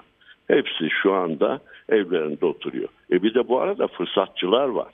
Esnafı sıkıştırmak için düne kadar gelip e, ürünlerini verip pazarlama yaptıkları yere şimdi diyor ki hemen nakit alacaksın. E, parayı ke- keş vereceksin esnaf tabiriyle. Dolayısıyla esnaf mağdur. İkinci kesim kim? Bizim en çok muhatap olduğumuz işçi kardeşlerimiz. Kim bunlar? Gövmiyeli işçiler. Biliyorsunuz memurların iyi kötü devletten maaşları çalışıyor. Kamuda çalışan işçiler iyi kötü e, az da olsa çok da olsa bir maaş alıyor. Ama günübirlik çalışan, bizim yanımızda çalışan bir kuaförün, bir berber dükkanının, bir e, yine 65 yaşını aşmış diğer bir meslek dalının e, elemanı ne yapıyor? Şimdi insanlar günübirlik bunlar biliyorsunuz. Sizin verdiğiniz bahşiş bir de tıraş olduğunuz zaman ustasının yanında kendisi tıraş ettiği için, kalf olduğu için sizden belirli bir ücret alıyor. Şimdi onların tamamı evlerinde, onların aileleri var. Onların bakmakla mükellef oldukları çocukları var. Onların bakmakla mükellef olduğu anne ve Peki babaları ne var. yapıyorlar bunlar? Ne yapacağız başkan? Bunlar bunlar için bizim talebimiz bir nakit kredi. Yani en azından aylık 2000 veya işte 1500 veya devlet asgari ücretten az olmaz diyorsa böyle bir para verilmesi aylık. Dolayısıyla biz bunları işletmemiz bizim zaten 10 yıllık, 20 yıllık, 30 yıllık, 50 yıllık işletmeler. Biz borcumuza sadık insanız. Düne kadar biz kredi açıyorduk. Bugün öyle bir şey oldu ki bu ulusal bir felaket. Sadece ülkemizde değil, dünyanın her yerinde Küresel, ne yapılıyorsa küresel bir felaket. küresel. E, Dolayısıyla biz de onları yapalım. Ne yapalım? Hemen bir nakit böyle. Biz evde oturduğumuz için bu meslek dallarının dükkanları kapalı. Sadece bunlar değil. Bundan etkilenen şimdi otobüs şoförlerini günde onlarca yüzlerce telefon arıyorum. Diyor ki ben belediyeyle mukavele yaptım. Benim otobüsüm halk otobüsü. Bana diyor ki 18 kişi 20 kişiden fazla alamazsın. Vallahi abi diyor ben diyor 600 liralık mazot aldım. Akşamleyin 210 lira para topladım. E, taksiciler de öyle dert yanıyorlar başkan. Taksiciler, minibüsçüler, servis araçları tamamı Bir şey biliyorsunuz. sorabilir Evet. miyim? Evet. Şimdi siz Sayın Cumhurbaşkanımızın o yaptığı toplantıda vardınız. Evet. Söylediniz mi efendim Sayın Cumhurbaşkanı'na? Efendim işte esnaf zorda, şöyle yapalım, böyle yapalım dediniz mi? Evet, esnafın zorluklarını ve eğer e, halkımız dikkat ediyorsa esnafımız Sayın Cumhurbaşkanı zaten her konuşmasında ahi kültürünün ne kadar önemli olduğunu, esnafa ne kadar yardım yapılacağının ve esnafın işte kredi borçlarının erteleneceğini, yeni kredi alternatiflerinin verilmesi, hatta yanlarında çalıştırılan insanların da e, bu kısa çalışma döneminde dün akşam yine e, Çalışma Bakanımız aradı. Mutlaka müracaat etsinler. Kimseyi işten çıkarmayın. Hatta bunu bir televizyon kanalına çıkın söyleyin. Biz e, bu kısa çalışma ödeneğini ödeyeceğiz e, demelerine rağmen Pardon, ama maalesef pardon. şu evde oturuyor. Evet Sayın buyurun. Başkan. Dün sizi Çalışma Bakanı Zümrüt Hanım mı aradı? Evet. Ne dedi? Zehra, Bir daha evet. söyleyin çalışma ödeneğiyle Şimdi ilgili. yanınızda çalışanların mutlak ve mutlak kısa çalışma ödeneğinden yararlanmak için teşvik edin. Müracaat etsinler. Bazı zorluklar var. Hatta bunu internetten giriliyor. E, bazı mali müşavirler bunu girmekte zorlanıyor. Bir kanaldan ben de dün bir genelge yaptım Türkiye'deki 81 büyülüye. Mutlak ve mutlak dedim bütün odalar vasıtasıyla. Çünkü biliyorsunuz bizde 3000'e yakın oda var. Bütün Türkiye'ye yaygınlaştırdım. Sakın ola ki dedim yanınızda çalıştırdığınız zaten bizim çıkarmak e, gibi bir lüksümüz yok. Bizde kalifiye eleman olur. Çıraklık da alırız. Kalfa olur. Böyle verimli bir insanı nasıl bırakacaksınız? Bir soru soracağım Ancak size, o Sayın müteşebbis olur. Buyurun. Teskin kasasında ne kadar var nakit sizin kasanızda? 36 bin lira var. 36 milyon var. Evet. Ha, ben hani böyle ne bileyim odalar birliğindeki gibi böyle büyük büyük, Yok. büyük paralar varsa diye Yok, sordum. keşke öyle olsa. Eskiden biz öyleydik ama devir değişti. Biz Türkiye'deki o zaman 50 milyon 60 milyonluk nüfusun tamamına bakacak kadar sermaye birikimimiz vardı. Esnafın kendi dükkanında vardı. Hatırlarsanız ben Tabii, tabii, biliyorum. 55 yıllık bakkalım. Biraz önce sordum ama tam anlaşılmadı. Sayın Cumhurbaşkanı o ilk ekonomik kalkan o zırh toplantısında size Evet. doğru bakarak 100 milyarlık evet. yüzünüz gülüyor dedi. Sizin yüzünüz gülüyordu değil mi o gün? Şimdi evet benim yüzümde Neden gülüyordu. gülüyordu Evet. yüzünüz? Şimdi yüzümüzün gülmesi 100 milyarlık pakette esnaf sanatkar o gün çok mücbir olan bir e, sıkıntımız vardı. Neydi o?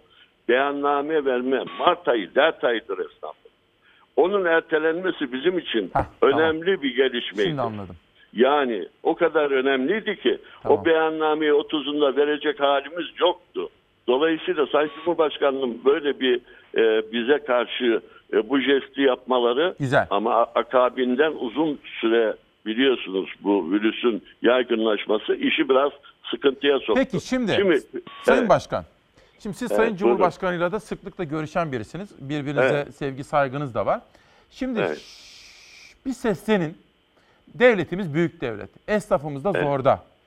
Şimdi Evet. siz ben tanıyorum 30 yıldır sizi. Belki de daha eskiden beri devam ediyorsunuz. Evet. Devlet ne yapsın esnafa şimdi? Şimdi esnafa yapacağı iki şey var. Bir nakit bir kredi vermesi. Yani her esnaf dükkanına kapalı olan esnafa en az asgari ücret kadar destek olması. Birincisi bu. Kayıtsız ve İkincisi- şartsız değil mi bu kayıtsız şartsız? Kayıtsız, hani çünkü şartsız. alamıyorlar bazıları da. Evet. Şimdi şimdi zaten biliyorsunuz bir prosedürün gelişmesi lazım. Bir belgelerin istenmesi lazım. Bunu da Halk Bankası gerçekten çok basite irdi, indirdi. Mesela buradan söyleyebilirim. Hiç kredi kullanmayan 25 bin lira vergi levhası nüfus kağıdını götürüp oradan bu krediye ulaşma imkanı var.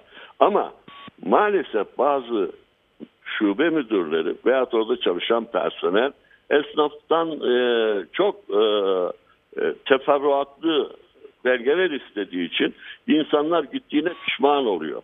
Ben tabii bunu e, e, Halk Bankası Genel Müdürü'yle konuşuyorum. Yani İsmail Bey 24 saat bu işi takip ediyorum. İkinci isteğiniz devletten? İlk nakit bir destek. İkincisi nedir? Ne? İkincisi ötevesi kaldırılmış mazot ve benzin. Bu gayet makul. Peki. Çünkü o hatta bizim sefer yapma zaruriyetimiz var. Vatandaşların Ha, bu da taksiciler, dolmuşçular, otobüsçüler için. Taksiciler, dolmuşçular e, bunlar çok önemli. Hatta böyle e, birçok e, dairenin servisini yapan arkadaşlarımız var. Dolayısıyla kamyoncularımız var bizim. E, bunların hepsi perişan vaziyette. Peki. Ne olur bu süreç içerisinde, içerisinde katma değerleri e, veya işte ötebesi kaldırılsa hem yardım olur. İki şey istiyoruz devletten. Diğerlerini zaten yerine getirdi. E, Ki- dolayısıyla Ki evet. Sayın Başkan aslında şimdi petrol fiyatları 20 dolarlara indiği için bunlar aslında çok basit yapabilirler. T- Tabii. Petrol fiyatları 20 dolara indi. Türkiye 75 dolar üzerinden yıllık 45 milyar dolar ödüyordu. Dolayısıyla bizim Evet. şimdi fazlalığımız da oluşabilir. Çok teşekkür ediyorum. En son bir sözünüz Ben- varsa alayım başkan. Vallahi ya. İsmail Bey çok önemli bu. Evet.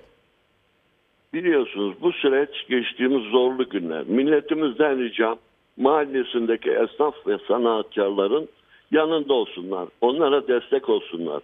Onlar sokağın ışığı. Eğer onlar olmasa o sokak ışıksız kalır. Dolayısıyla şu anda hastanedeki hastalarımıza, vefat eden değerli yurttaşlarımıza Allah'tan rahmet diliyorum. Sağlık çalışanlarımızı özellikle onların vermiş olduğu özverili ben hep kendimden hatırlıyorum. İki tane ışık yanar. Birisi hastaneler, ikincisi esnaf dükkanları.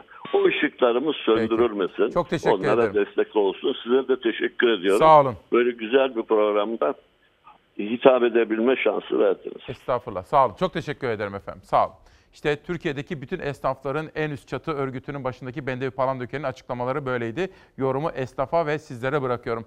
Zaman kaybedemeyiz. Yerel gazete manşetleriyle haber yolculuğumuza devam ediyoruz efendim. İsmail Küçükkaya Demokrasi Meydanı'nda biraz sonra İstanbul Tabip Odası Başkanı Pınar Sayıp hanımefendi gelecek.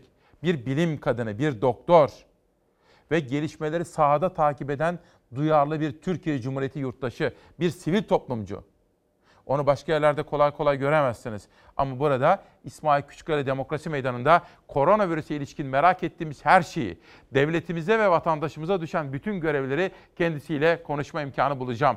Kütahya Gazetesi ile başlıyorum bugün. Sosyal mesafeye dikkat diyor. Bakın sosyal mesafe kuralına uymamız gerekiyor. Gazetenin sür manşetinde Kütahyalı iş adamı Güral'dan 5000 aileye yardım eli.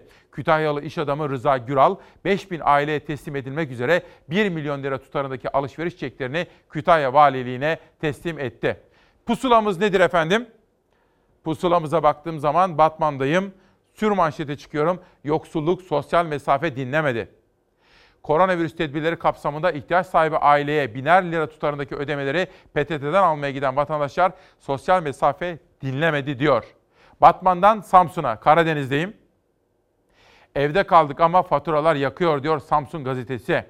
Herkese evde kal çağrısı yapıldı. Su büyük ihtiyaç haline geldi. Su zammı geri alınsın platformu, su ücreti indirilmeli. Tam zamanı. Ayrıca su, doğalgaz ve elektrik faturaları ertelensin dedi. Samsunlu'nun belediye başkanından beklentileri böyleydi. İzmir'deyim. İz Gazete. Herkes sağlıkçılar için otel ararken valilik otel işletiyor. İstanbul Büyükşehir Belediyesi sağlıkçılar için belediye imkanları ile otel ve yurt kiralarken 9 Eylül Üniversitesi Hastanesi'ne pardon düzeltiyorum. İzmir Büyükşehir olması gerekiyor. Ben yanlış okudum. İzmir Büyükşehir Belediyesi sağlıkçılar için belediye imkanları ile otel ve yurt kiralarken 9 Eylül Üniversitesi Hastanesi'ne yürüme mesafesindeki devletin oteli ise işletilmeye devam ediyor diyor. Hani nerede kaldı dayanışma diye bir soru soruyor. Ege'den Doğu'ya Özgür Dersim gazetesine geldim. Tunceli'de 200 bin adet maske üretimine başlandı. Dün valiyle konuştum, Tunceli valisiyle. Bölgede alınan tedbirleri ve özellikle seferberlik kapsamındaki çalışmalarını anlattı. Notlarımı da aldım. Yeri geldikçe size Tunceli'deki bu gelişmeleri de aktaracağım. Sür manşete gidiyorum. Sü- Sür manşete gidiyorum. Sür manşete gidiyorum. SES Dersim Şubesi ihraç edilen üyelerimiz gönüllü çalışmak istiyor manşetiyle çıktı. Sağlık ve Sosyal Hizmet Emekçileri Sendikası Dersim Şubesi koronavirüs salgınından dolayı sağlık emekçilerinin karşı karşıya olduğu riskleri ortadan kaldırmak ve halkın sağlık hizmetlerine erişimini kolaylaştırmak amacıyla yetkililerle görüşmeler gerçekleştirdi. Şimdi rica edeyim Adana. Manşette önlemler ve tedbirler tam. Adana Organize Sanayi Bölgesi Yönetim Kurulu Başkanı Bekir Sütçü'nün yapmış olduğu açıklamalar ve hiç kimseyi işten çıkarmayacaklarına dair teminatı gazetede manşette. Geçelim Gaziantep'e. Kütahya'dan olduğu gibi burada da sür manşette bir hayırseverin, ülkesini çok seven, halkıyla birlikte olan bir iş adamının 22 milyonluk yardımı. Abdülkadir Konukoğlu her zaman ihtiyaç sahiplerinin, çalışanlarımızın, müşterilerimizin ve ülkemizin çıkarını ön planda tutuyoruz dedi. 22 milyonluk yardım kampanyasına katkıda bulundu efendim. Biz de Konukoğlu'na buradan teşekkür ediyoruz. Güral ailesine yaptığımız teşekkür gibi. Nereye gidiyorum? Peki bir tarım, bir çiftçi ve destek isteyen üreticiyle ilgili manşet.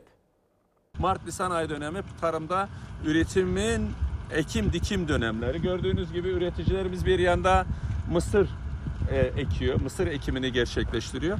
Bir ay, bir buçuk ay sonra da hasatı yaklaşacak olan buğday e, ürünü var. Bu da yaklaşık bir buçuk ay sonra Mayıs ayı Çukurova'da, Turpan'da hasatı yapılır. Mayıs'ın 15'inden sonra hasatı yapılacak. Tüm ülkeler sınırlarını hava, deniz, kara kapatırken, ithalat, ihracata kapatırken kendi tarımdaki yeterliliğini gıdasında kendi vatandaşları için üretiyor. Ama bizim ülkemizde Tarım Bakanı paramız var ki ithalat yapacağız diyerek yine bugünlerde olmayan ürünü ithalat yapacağız diyor. Hangi şartlarda hangi e, koşullarda üretim yapacak. Koronavirüs salgını bize e, sağlığımızın çok önemli olduğunu gösterdiği gibi tarımın da çok önemli olduğunu göstermiştir. Dolayısıyla çiftçimiz tarlasına gidip ekim dikimini gerçekleştirebilmelidir. Ekim dikimini gerçekleştirmesi için de çiftçimizin borç harç kaygısı olmamalıdır. E, bugün e, açıklanmış olan e, koronavirüs salgını nedeniyle de destek paketinde tarımın T'si, çiftçinin Ç'si bulunmamaktadır. E, acilen e, çiftçi tarlasında e, üretim yapabilmesi için çiftçinin e, desteklenmesi, yeni paketlerin açıklanması gerekiyor. En azından borçlarının bir yıl faizsiz olarak ertelenmesi gerekmektedir. Çiftçiyi desteklemek, tarımı desteklemek, aynı zamanda insanlığı, insan sağlığını da birlikte desteklemek gerekiyor. İstanbul Tabip Odası Başkanı 9 dakika sonra huzurlarınıza getireceğim efendim. Günün köşe yazıları. Ciner grubunun New York'taki temsilcisi Serdar Turgut, New York is burning diyor. New York yanıyor diyor. Sordum sabah. Ne yapıyorsunuz Serdar abi dedim. 13 gündür evden dışarıya çıkmıyoruz. Kabus gibi dedi. Serdar Turgut New York'ta kaldı efendim. Ailesiyle birlikte orada kabus dolu günler yaşıyor. Türk medyasına baktığım zaman bugün Barış Terkoğlu aklınız ve gözünüz hazırsa başlayalım diyor. Adalet ve yargı dünyası içerisinde bir yapılaşmadan bahsediyor Barış Terkoğlu. Bir titiz araştırmacı gazeteci gözlüğüyle o yapılaşmayı gözler önüne sermeye gayret ediyor. Biliyorsunuz Oda TV haber müdürü Cumhuriyet Gazetesi yazarı Barış Terkoğlu, Barış Pehlivan gibi, Yeni Çağ Gazetesi yazarı Murat Ağırel gibi, başka pek çok meslektaşımız gibi şu anda cezaevinde efendim. Delice Doktor, Adıyaman, Ankara, Malatya, Ayancık anıları Doktor Hüseyin Aydıncak, Radar Doktoru isimli kitabını yazmış ve imzalayarak bana göndermiş. Yerel gazetelerde iki haber daha kaldı. Sahil gazetesi kıtlık kapıda. Koronavirüs nedeniyle ürün fiyatları dibe vurdu. Üretici perişan, halk tedirgin diyor. Ziraat mühendisi Bilgiç'le yaptığı röportajda. Dün yaptığım konuşmalardan biri de Mustafa Ezici. Mustafa Ezici İstanbul'daki işini gücünü bıraktı. Gelecek tarımda dedi. Tropikal meyve üreticiliğine soyundu Gazi Paşa'da ve orada aslında bence örnek olası çalışmalar yapıyor. Günden bir normalleşse bir gün onu çağıracağım buraya. Bir de Bursa'da tanıştığım, hani geçen sene burada bizim ana haberimizde ve çalar saatimizde sizlerle tanıştırdığım bir arkadaş vardı ya, okumuş yazmış. Tarım lazım diyerek Bursa'ya gitmişti. Bursa'ya gittiğim zaman tanıştım onunla. İşte Mustafa Ezici'yi de onu da bir gün buraya çağıracağım ama şu koronavirüs günleri birazcık bir geçiversin hele. Geçelim Kıbrıs'a. Kalbimiz Kuzey Kıbrıs Türk Cumhuriyeti ile üretim kaosa sürükleniyor. KKTC'de yaşanan olağanüstü durum birçok sektör gibi sebze üreticilerini de zora soktu. Ülkemizin en büyük üreticilerinden Kemal Bayur böyle giderse tarlada kalan sebzeleri hayvanlara yedireceklerini vurgularken enginar üreticileri de talebin %80 düştüğünü belirtti diyor efendim. Peki bir de sosyal medyaya şöyle bir bakalım ama izin verirseniz bir yudum su içeyim. Nasılsınız efendim? İyi misiniz?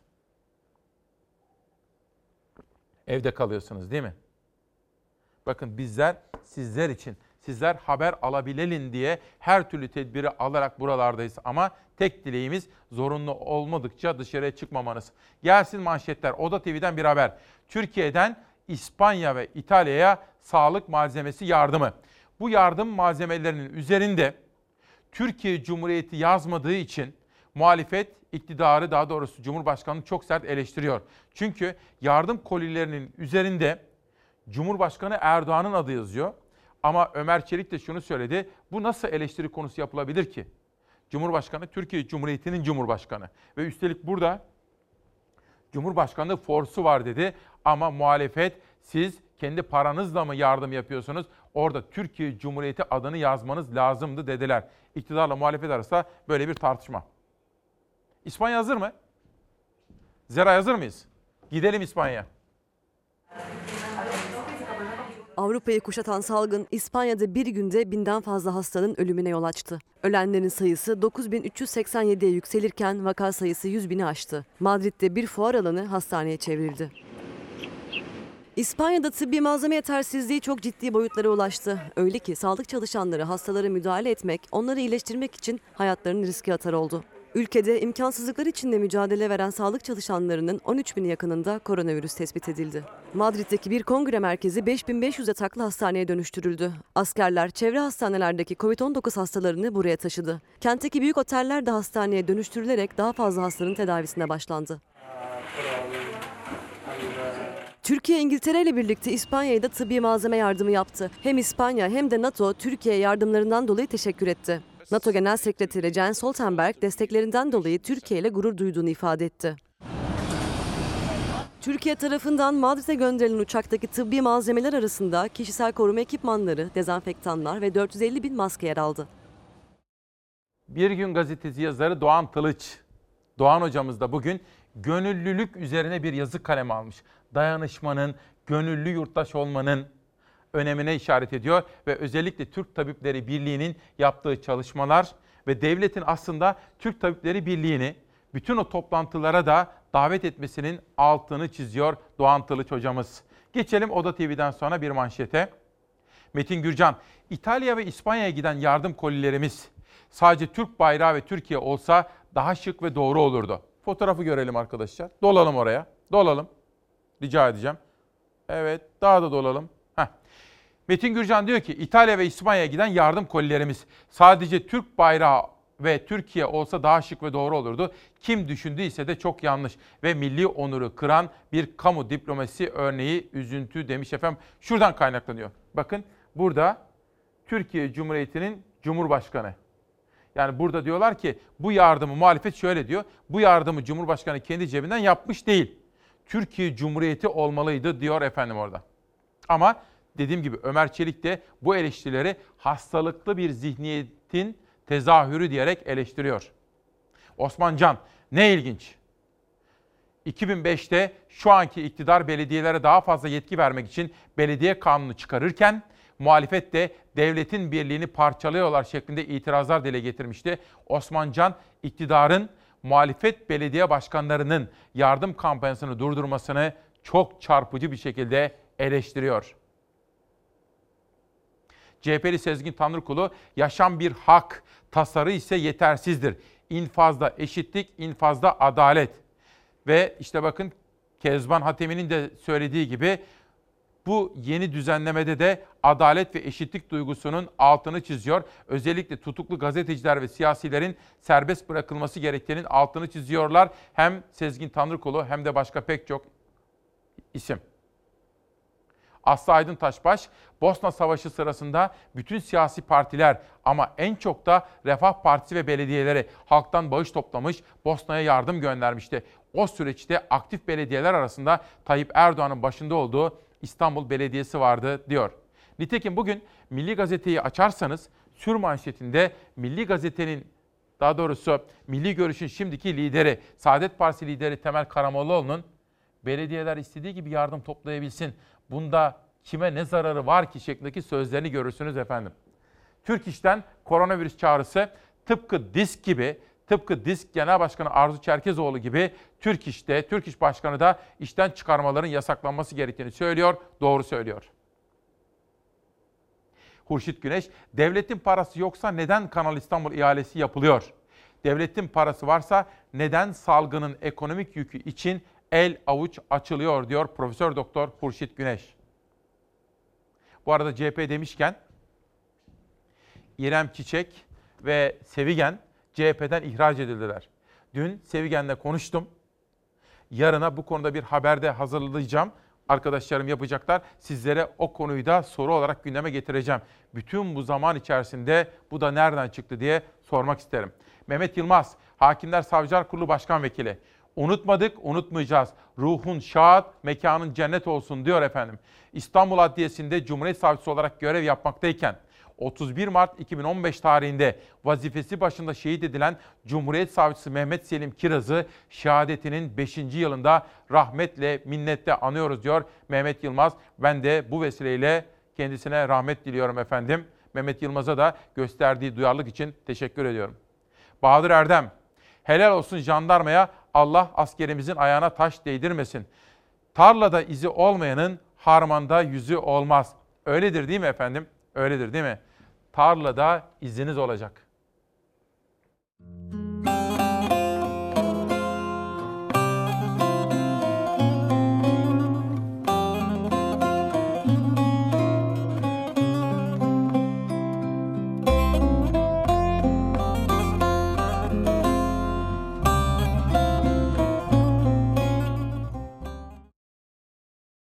İstanbul Tabip Odası Başkanı hazır.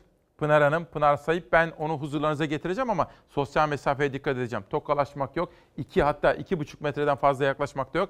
Ama sorularımızla kendisine pek çok merak ettiğimiz hususu yöneltme ve ondan yanıt alma imkanı bulacağız. Bir tartışma daha var. Bir pazar sabahı İmamoğlu'nun iddiasına göre bir grup organize olmuş genç birden otobüslere yönelir. Bundan sonra da büyük bir tartışma başlar. Kanım dondu. Ya eğer siyaset buysa lanet olsun siyasete. Sabahın altında insanlar provokasyon için neymiş? Şey yaptılar. Otobüslere bindiler. Ya akıl ziyanı bir iş. İstanbul Büyükşehir Belediye Başkanı Ekrem İmamoğlu kalabalık otobüs fotoğraflarına kumpas demişti. İçişleri Bakanı Süleyman Soylu ise provokasyon iddiasına akla ziyan yanıtını verdi. İmamoğlu ve Soylu bir kez daha karşı karşıya geldi. Bunu yayan meclis üyesi var, ilçe başkanı var, o var, bu var. Araştırdım. Ayın 29'unda binen insanlar ayın 22'sinde de binmişler. Ekrem Bey sizin zamanınızda yok muydu ya? Benim rahmetli dedem denizcilik işletmelerinde çalışırdı. Sabah 06'da, pazarda, cumartesi de yola çıkardı. Pazar sabahı belediyenin iki otobüs hattında olağanüstü bir yoğunluk yaşandı. Bazı yolcular o yoğunluğun fotoğraflarını sosyal medyada paylaştı. Belediyeden ve o hatların şoförlerinden yoğunluk bilinçli oluşturuldu çıkışı geldi. Ben bunun bir kumpas olduğuna inanıyorum. E, Bu hatta pazar sabahı bu saatte bu kadar yolcunun olması imkansız. Hangi şoför arkadaşımıza sorarsanız sorun. Böyle bir sirkülasyonun olması imkansız. Binmeyin arkadan e, başka boş araç geleceğini 3-5 dakikaya kadar söyledim. Saldırır vaziyette bindiler. Sabah namazına gidilmiyor çünkü cemaatle namaz kılmak yasaklandı.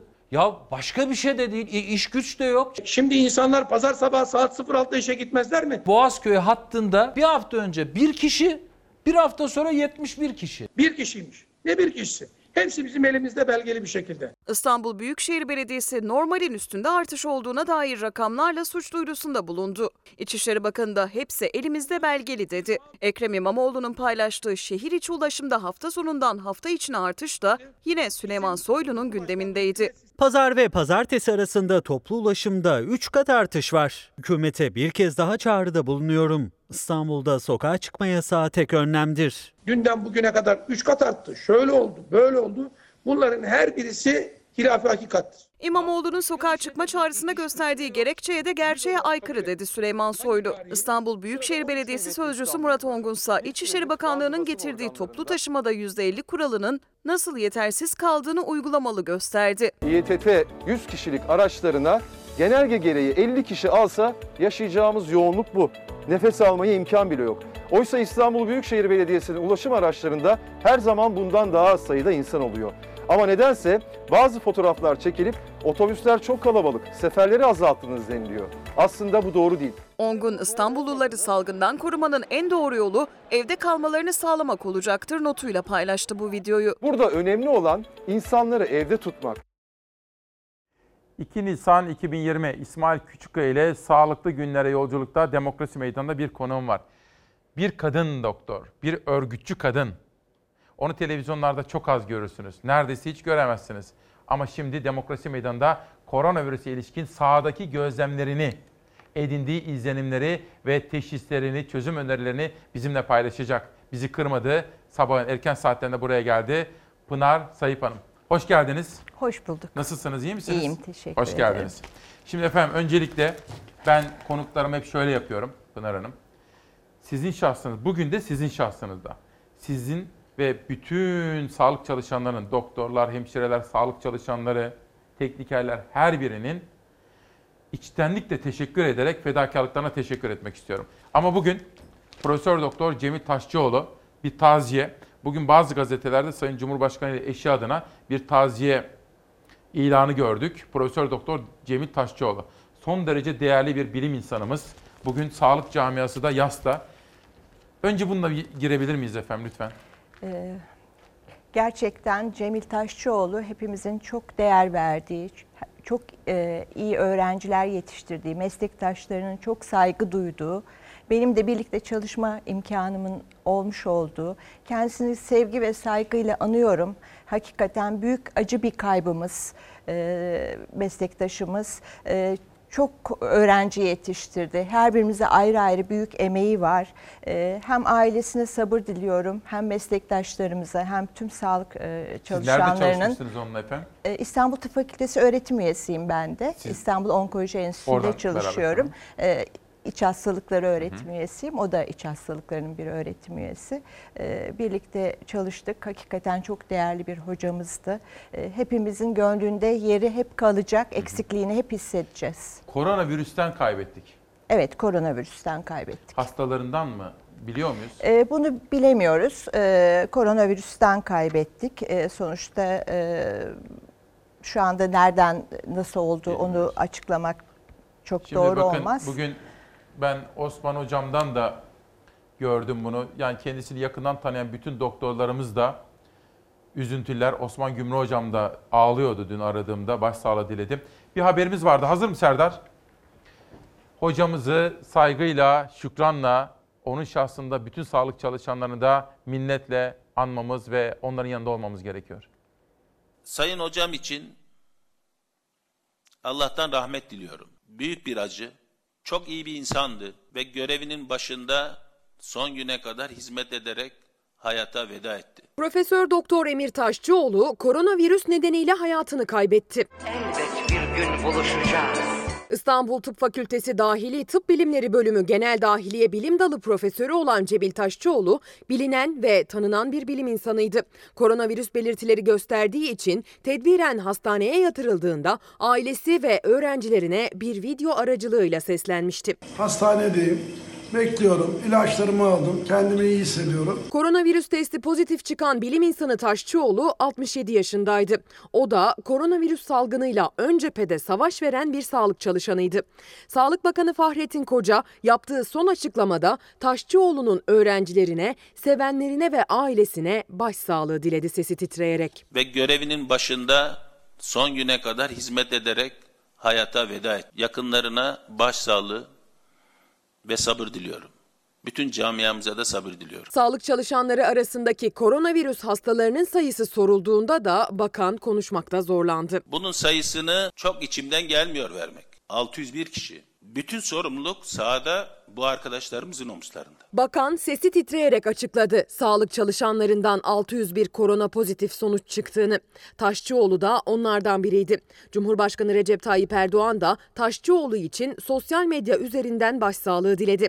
İstanbul Büyükşehir Belediye Başkanı Ekrem İmamoğlu'yla CHP İstanbul İl Başkanı Canan Kaftancıoğlu da sosyal medyadan veda etti Taşçıoğlu'na. Vefat haberini ise oğlu Onur Taşçıoğlu yine sosyal medyadan duyurmuştu. Dün Sayın Bakan da canlı yayın sırasında çok ağlamakta oldu. Çünkü hem bir kaybımız vardı. Çok değerli bir bilim insanını kaybetmiştik. Hem de 601 sağlık çalışanı.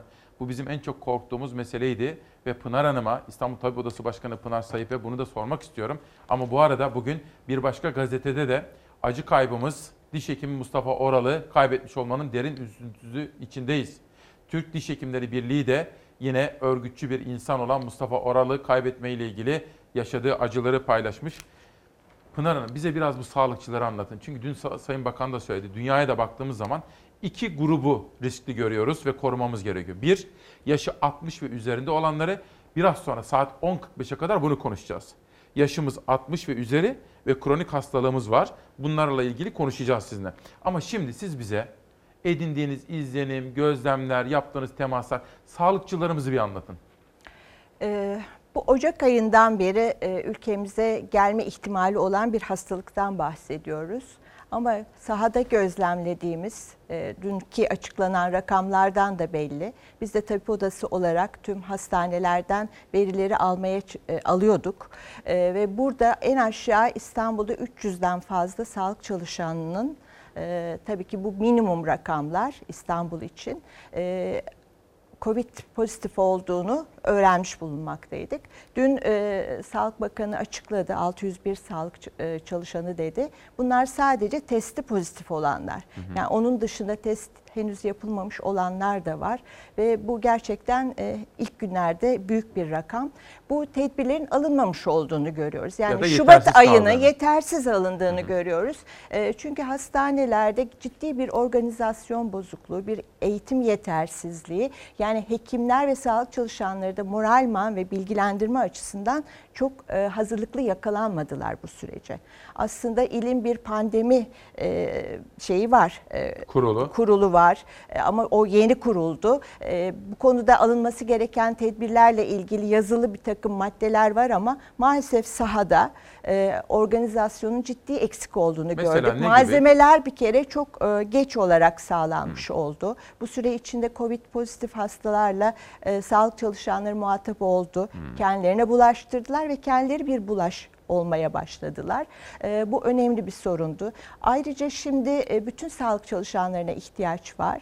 Herkes salgınla mücadeleyi öğrenmiş, bilen kişiler değil. Hı hı. Şu anda artık infeksiyon, dahiliye ve göğüs hastalıkları uzmanı dışındaki meslektaşlarımız da sürece dahil edildi. Seferberlik gibi değil bir mi? Bir seferberlik gibi ama onların bu konuda e, yeterli donanımı ve bilgisi hazırlığı yapılmamış durumdaydı. Bu da sahada biraz panik yarattı sağlık çalışanları Malzemeler açısından. de dün Sayın Bakan... Malzemeler tamam şu anda aşağı yukarı e, verilmeye başlandı birçok yere ama bu geç tabii. Yani sonuçta 15 gündür 20 gündür sağlık çalışanları sahada çalışıyorlar ve malzemelerde ciddi eksiklik vardı. Belki vardı iyi dağıtılamıyordu onu e, bilemeyeceğiz Sayın Bakan dedi ki rakamlar verdi işte 4 milyon şunu yaptık 4 milyon maske dağıttık. Şimdiden itibaren belki de e, dağıtılıyor şu anda ama hmm. bu baştan yani Şubat ayında bütün bu hazırlıkların yapılmış olması, hastanelerde bütün hekimlerin, bütün sağlık çalışanlarının ne yapacağını biliyor olması ve bu sürecin simülasyonlarının en kötü senaryoya göre yapılmış olması gerekirdi. Peki. Bunu bazı, göremiyoruz. Peki. Savaş Yıldız geldi bu arada. Savaş bazı görsellerimiz vardı konuğuma sormak üzere hazırlamış olduğumuz. Şimdi İstanbul Tabip Odası Başkanı ile konuşacağız. İtalyan doktorlar uyarıyor. Sağlık sisteminin çökmesini engellemek için koruyucu ekipmanlar hayati öneme sahip. Sağlık sistemi bundan nasıl etkilenir efendim? Yani bir sizin Türk Tabipleri Birliği olarak veya İstanbul Tabip Odası olarak baktığınızda devletin yapması gerekenler ne mesela şimdi? Bir kere sağlık çalışanlarına hızlı test mutlaka uygulanmalı. Çünkü bunlar sahada görev yapıyorlar. Covid hastalarını karşılıyorlar. Hı hı. Ee, bir o sağlanmalı. Özel ve e, devlet kamu hastanelerini kamulaştırılıp bu dönemde bütün sağlık çalışanlarına ihtiyaç var. Onların e, desteğinin devlet tarafından verilmesi Güzel. lazım. Özelde çalışan sağlık çalışanlarının da ve o imkanların da kullanılması lazım ve bu desteğin e, kamu tarafından mutlaka verilmesi gerekiyor. E, çünkü diğer elektif ameliyatlar vesaire durdurulduğu için e, birçok özel hastanede artık sadece COVID hastalarına bakmaya başladı ağırlıklı olarak. Bir tartışma var bu konuda Pınar Hanım. Şimdi dünkü konuğum Profesör Doktor Bedirhan Üstün vardı. O da salgın hastalıklar konusunda Dünya Sağlık Örgütü ile de çalışmış bir isim. Bir tartışma var. Siz orada ne düşünüyorsunuz? Bütün hastaneler pandemi hastanesi mi olmalı? Yoksa bazı hastaneler pandemi hastanesi olup başka hastanelerde hani tabir yerindeyse pandemi olmadan e, sadece diğer hastalıklara mı bakmalı? Şimdi bu ikili bir yapı şeklinde olabilir. Tabii kalp damar hastalıkları, e, şeker hastalığı, kadın doğum, e, doğum ve e, çocuk hastaneleri, bu kanser hastalarının bakıldığı yerler. Bunların biraz bunlara özel hastanelerin de olmasında büyük fayda var. Hı. Ama altyapısı çok gelişkinse, e, ayrı izole, izolasyon sağlayabiliyorsa bu hastalar için, bunlar ayrı servislerde, ayrı giriş çıkışlarla, birbirlerine hastalar karışmadan e, altyapıları uygunsa e, diğer hastanelerde de tabii ki bakılabilir. Ama burada çok çok dikkatli olmak Tedbirler lazım alınırsa. ve tedbirlerin mutlaka Peki. alınması gerekiyor. Savaş, Sağlık Bakanı'nın dün akşamki açıklamalar içerisinde sağlık çalışanları ile ilgili bir bandı vardı. Hazır mı? Hadi onu da dinleyelim. Avrupa'da görülen vakaların yüzde onunun sağlık çalışanları olduğunu söyledi. Bizde böyle bir oran yok. Ama her geçen gün bu pozitif çıkan vaka sayımızın fazla olduğunu hem hekim arkadaşlarımızdan hem hemşire arkadaşlarımızdan hem sağlık çalışanlarımızdan ve yardımcı personelimizde fazla olduğunu söylemek istiyorum. Bunun sayısını çok içimden gelmiyor vermek. 601 kişi. Bütün sorumluluk sahada bu arkadaşlarımızın omuzlarında. Dolayısıyla özellikle koruyucu malzeme noktasında eksiklik oluşturmama noktasında her türlü gayret içinde olduğumuzdan emin olun. Eğer bu anlamda herhangi birileri ben malzemeye ulaşamıyorum diyorsa lütfen bize ulaşsın. Bütün birimleri aşarak bize ulaşsın. Bu anlamda hiçbir eksiklik oluşturmayacağız. Ve sadece son bir haftada bizim dağıttığımız N95 maske 4 milyona yakın oldu. Daha fazlasını da veririz. İhtiyaç neyse. Bu anlamda hiçbir kısıtlamaya asla gitmek istemiyoruz. Onun için yurt dışına ihracatı kestik ve bütün imalatı ülkemize ve sağlık çalışanlarımızın öncelikli olarak bu ihtiyacını gidermek için sağlıyoruz. Ve sağlamaya da devam edeceğiz. Burada hep birlikte ne kadar özverili ve fedakar ve cephede özellikle mücadele eden, riskli olan sağlık personelinin ve çalışanların olduğunu hepimiz görüyoruz. Ee, bizler de onları korumak için her türlü tedbiri almaya devam ediyor olacağız. Efendim yönetmenim ve editörüm beni uyarıyor. Bir son dakika gelişmesi var. Söyleyin arkadaşlar. 1 Ocak ve sonrasında kronik hastaların sona eren raporları geçerli olacak. 1 Ocak tarihinden sonra da sona ermiş olsa da geçerli olacakmış efendim. Pınar Hanım'a bazı sorular soracağım. Mesela sokağa çıkma yasağı konusunda ne diyorsunuz? Bu tabiri sevmiyorlar aslında. Neler yapmalı bunu soracağım. Risk grubu. Diyeceğim ki yaşım 60, 65, 70, 73. Tansiyon hastasıyım. Ne yapmalıyım? Bütün bunları soracağım. Ama ondan evvel birkaç mesaj okumak isterim şöyle. Lütfü Türkkan, Çin'deki koronavirüs ölümlerinin %80'i sigara içenlerden, Amerika'daki ölenlerin %85'i sigara içenlerden ve iyileşen hastaların %90'ı sigara içmeyenler sigara içmeyin olur mu diye soruyor efendim. Geçelim bir sonraki manşete. İstanbul'a giriş ve çıkışta koronavirüs denetimi kilometrelerce kuyruk oluştu. Pınar Hanım'a bunu da soracağım. Bir sonraki manşet gelsin. Türkiye'den İspanya'ya giden bu yardımı Sayın Erdoğan kişisel olarak yapıyor ise bu amblemin kullanılmasında sorun yok. Ancak bu yardım Türkiye Cumhuriyeti devlet yardımı ise yapılması gereken Türkiye Cumhuriyeti'dir diyor efendim.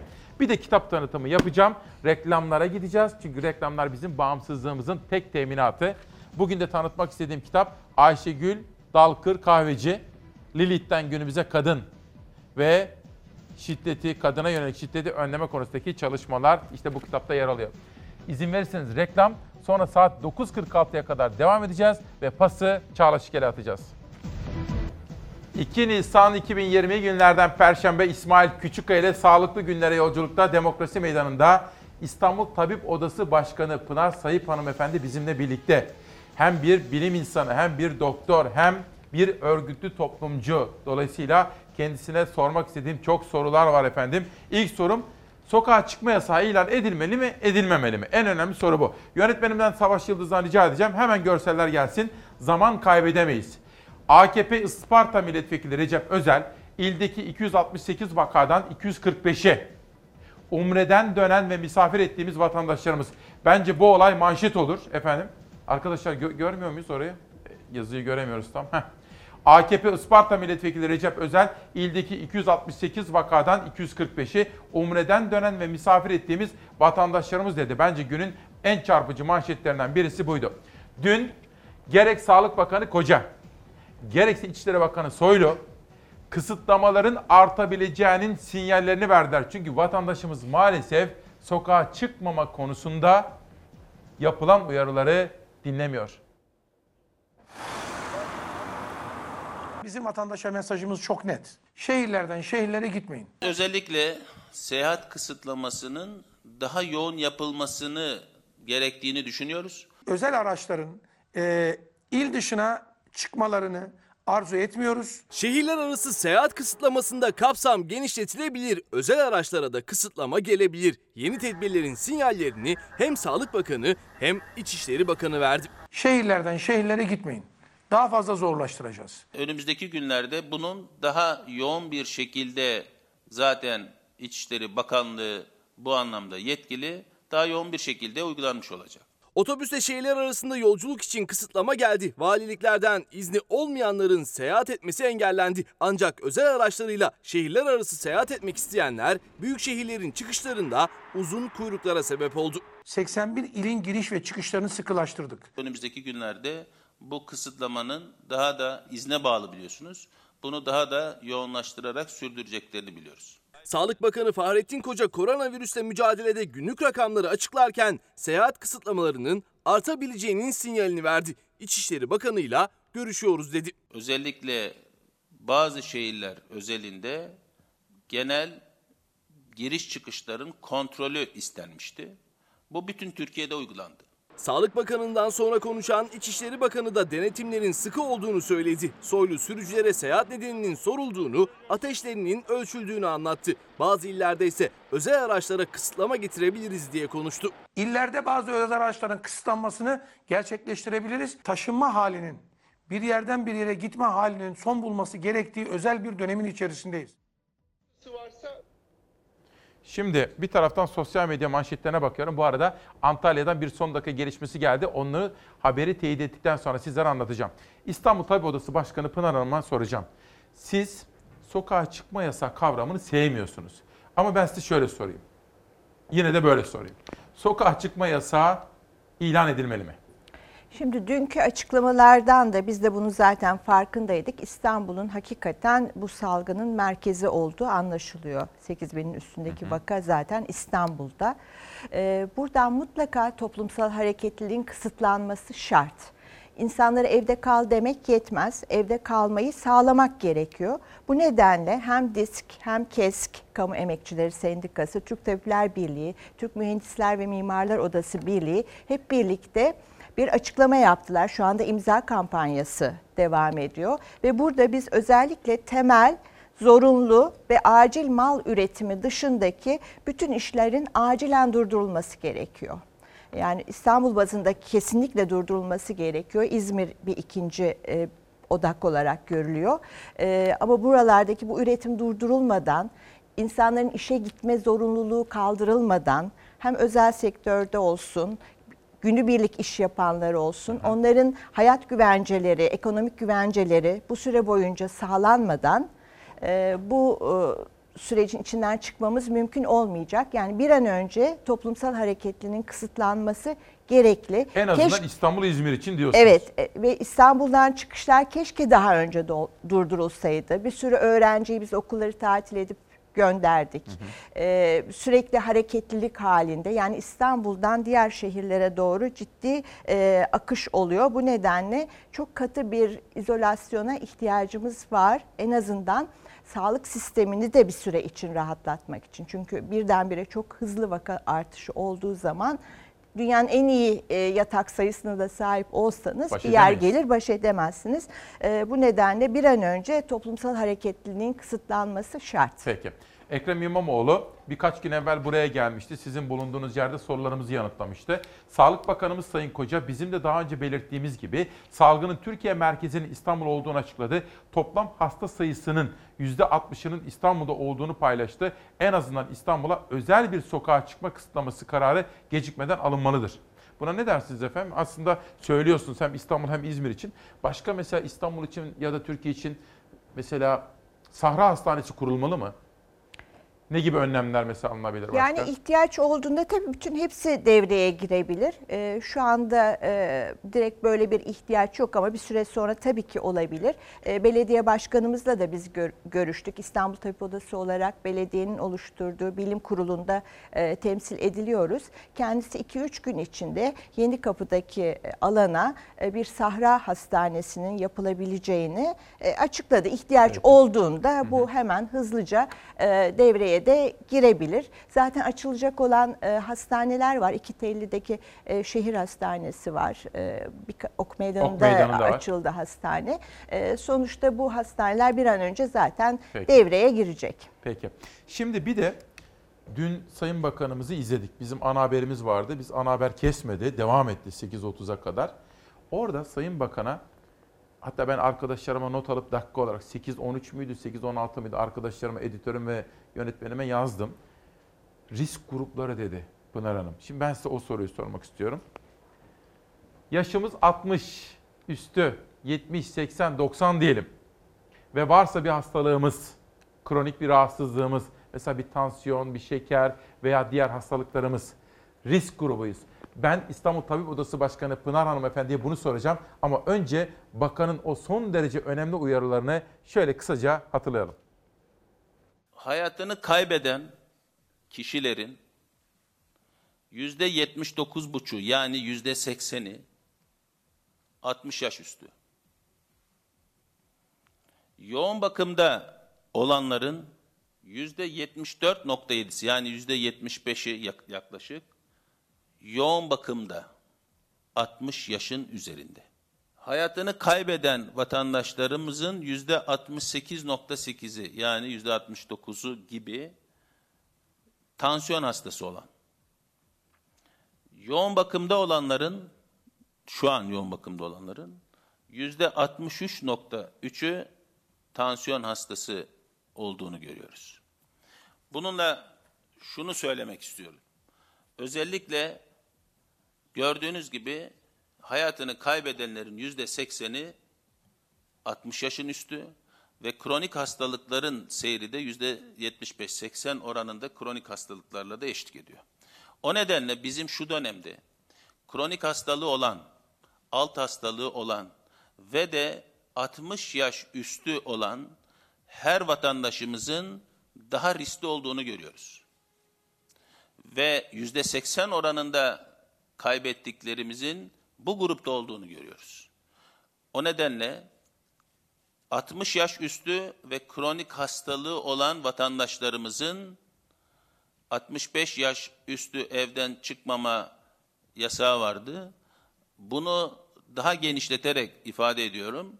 60 yaş üstü ve kronik hastalığı olan kişilerin asla ve asla evlerinden çıkmamaları ve evlerini terk etmemeleri ve kendilerini izole etmeleri ve teması minimalize etmelerinin ne kadar önemli olduğunu göstermek için söylüyorum. Şimdi bu önemli konuyu soracağım ama önce Antalya'dan önemli bir konu var. Bir çevre konusu. Antalya Büyükşehir Belediye Başkanı Muhittin Böcek bir tweet attı. Diyor ki, ranta kurban edilmek istenen Konyaaltı sahil davası sonuçlanmıştır. Alkoçlar, hani Hülya Koçyiğit'in damadı var ya, Alkoçlar bize açtığı davayı kaybetmiştir. Mahkeme ranta dur demiştir. Kamuoyuna saygıyla duyurulur diyor. Konyaaltı sahil projesiyle ilgili olarak Antalya Belediye Başkanı mahkemeden istediği karar almış. Pınar Hanım, yaşımız 60'ın üstü. Evdeyiz. ve bize siz ne tavsiye edersiniz?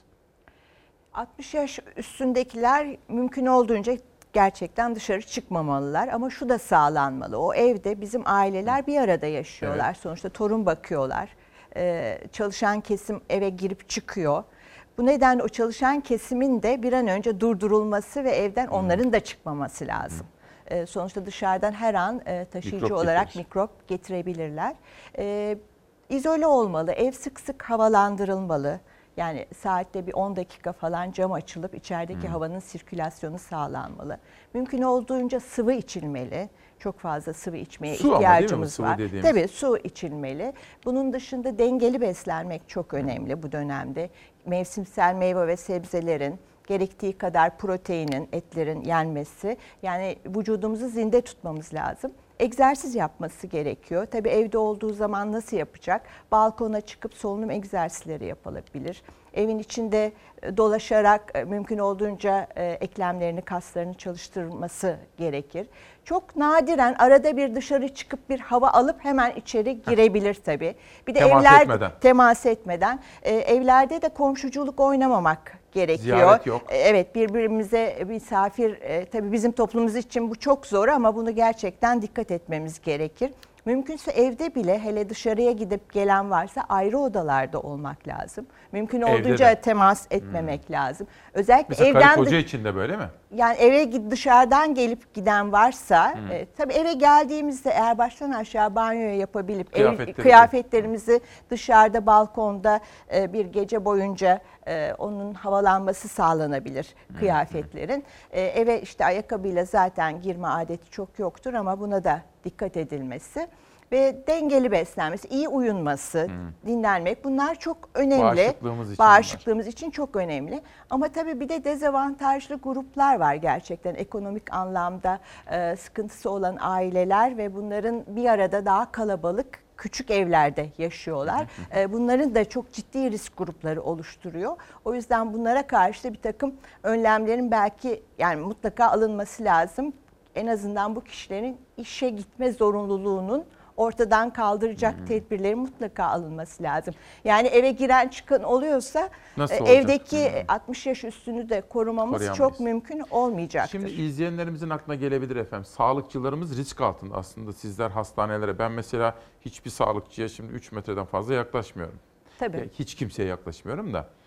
E, mesela siz evde ne yapıyorsunuz? Mesela sizin anneniz var Canan Hanım efendi. O hiç temas falan yok değil mi? Bir biraz anlatır mısın? Sizler ne yapıyorsunuz? Ne gibi önlemler Örneğin alıyorsunuz? biz annemle aslında iki sokak ötede oturmamıza rağmen hiç görüşmüyoruz. Sadece e, telefonla görüşüyoruz. E, o kadar. Yani bir ihtiyacı olursa ancak e, görüşeceğiz. Yani şu anda hiçbir ihtiyacı olmadığı için e, görüşmüyoruz. İhtiyaçlarını, e, malzemeleri alarak e, kapıdan teslim ediliyor Peki ama kendisine. sizin mesela meslektaşlarınız Şimdi onlar ne yapacaklar? Ve özellikle şu gidiyoruz, ha? anda ağırlık e, gerçekten 30 ve 50 yaş arasındaki meslektaşlarımızın üstünde ve özellikle iç hastalıkları, göğüs hastalıkları ve enfeksiyon hastalıkları e, da çalışan arkadaşlarımızın üstünde. Bunların aslında eve gitmemesinin tedbirlerinin alınması lazım.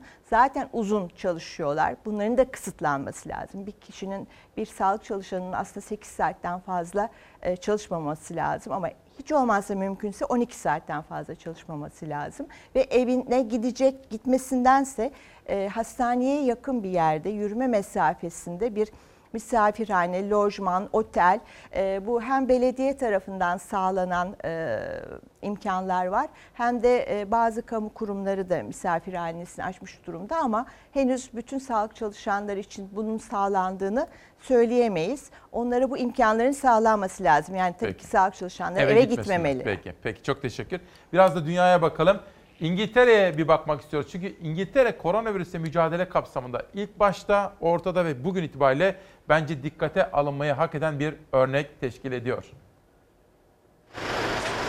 İngiltere'de bir günde hayatını kaybedenlerin sayısı 563'e yükseldi. Can kaybı 2300'ü aştı. Askerler başkent Londra'da kongre merkezini geçici hastaneye çevirdi. Virüs nedeniyle 13 yaşındaki bir çocuğun da hayatını kaybettiği bildirildi.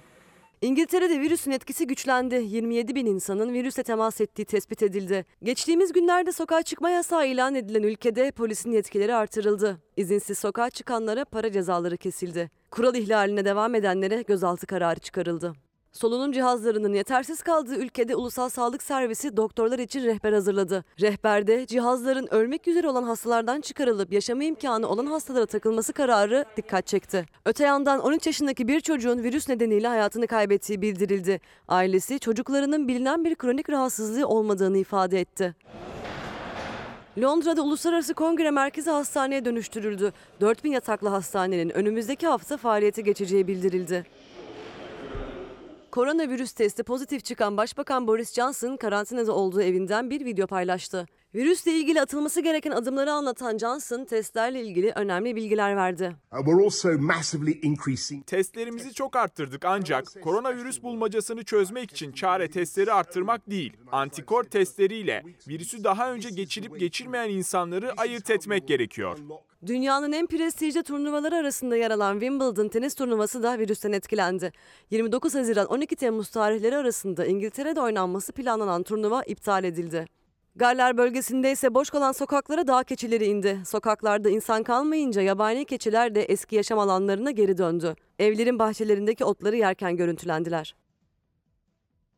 Çok soru geliyor. Gelen sorulardan bir kısmı da gıda, gıdalara ilişkin. Mesela o poşetler çok soruluyor.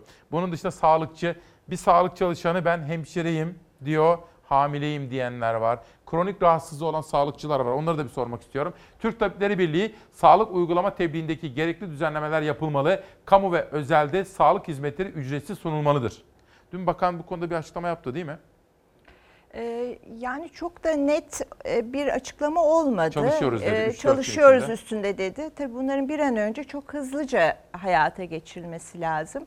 E, Çünkü şu anda e, özel hastanelerinde kamulaştırılıp yani bu süre içinde kamusal bir hizmete dönüştürülmesi hem oradaki çalışanların güvencesinin sağlanması gerekiyor hem de o hastanelerin ha- halk tarafından da kullanılmasının ücretsiz olarak kullanılmasının sağlanması gerekiyor. Özel sigortalar kapsam dışı bırakmıştı e, biliyorsunuz Aha, e, Covid pandemiyi. pandemiyi ama e, şimdi jest yapıyoruz diyerekten e, şey yapmaya başladılar. hı. Onlar da kapsam içi almaya başladılar. Şuna ne dersiniz Fark efendim? ücretleri çıkıyordu çünkü Aha. özel hastanelerde. Sağlık çalışanlarına kronik rahatsızlığı olanlar için nasıl bir uygulamaya gidilebilir? Tabii sağlık çalışanlarının da 65 yaş üstü kronik rahatsızlığı olanların, e, emzirenlerin, e, hamilelerin bu dönemde mümkün olduğunca onların yerine diğer sağlık çalışanlarının çalışması daha doğru. Ama bir süre sonra tabii ki ihtiyacın Yetmeyecek. durumuna göre e, değerlendirilmesi gerekiyor. Ama ilk anda, ilk saflarda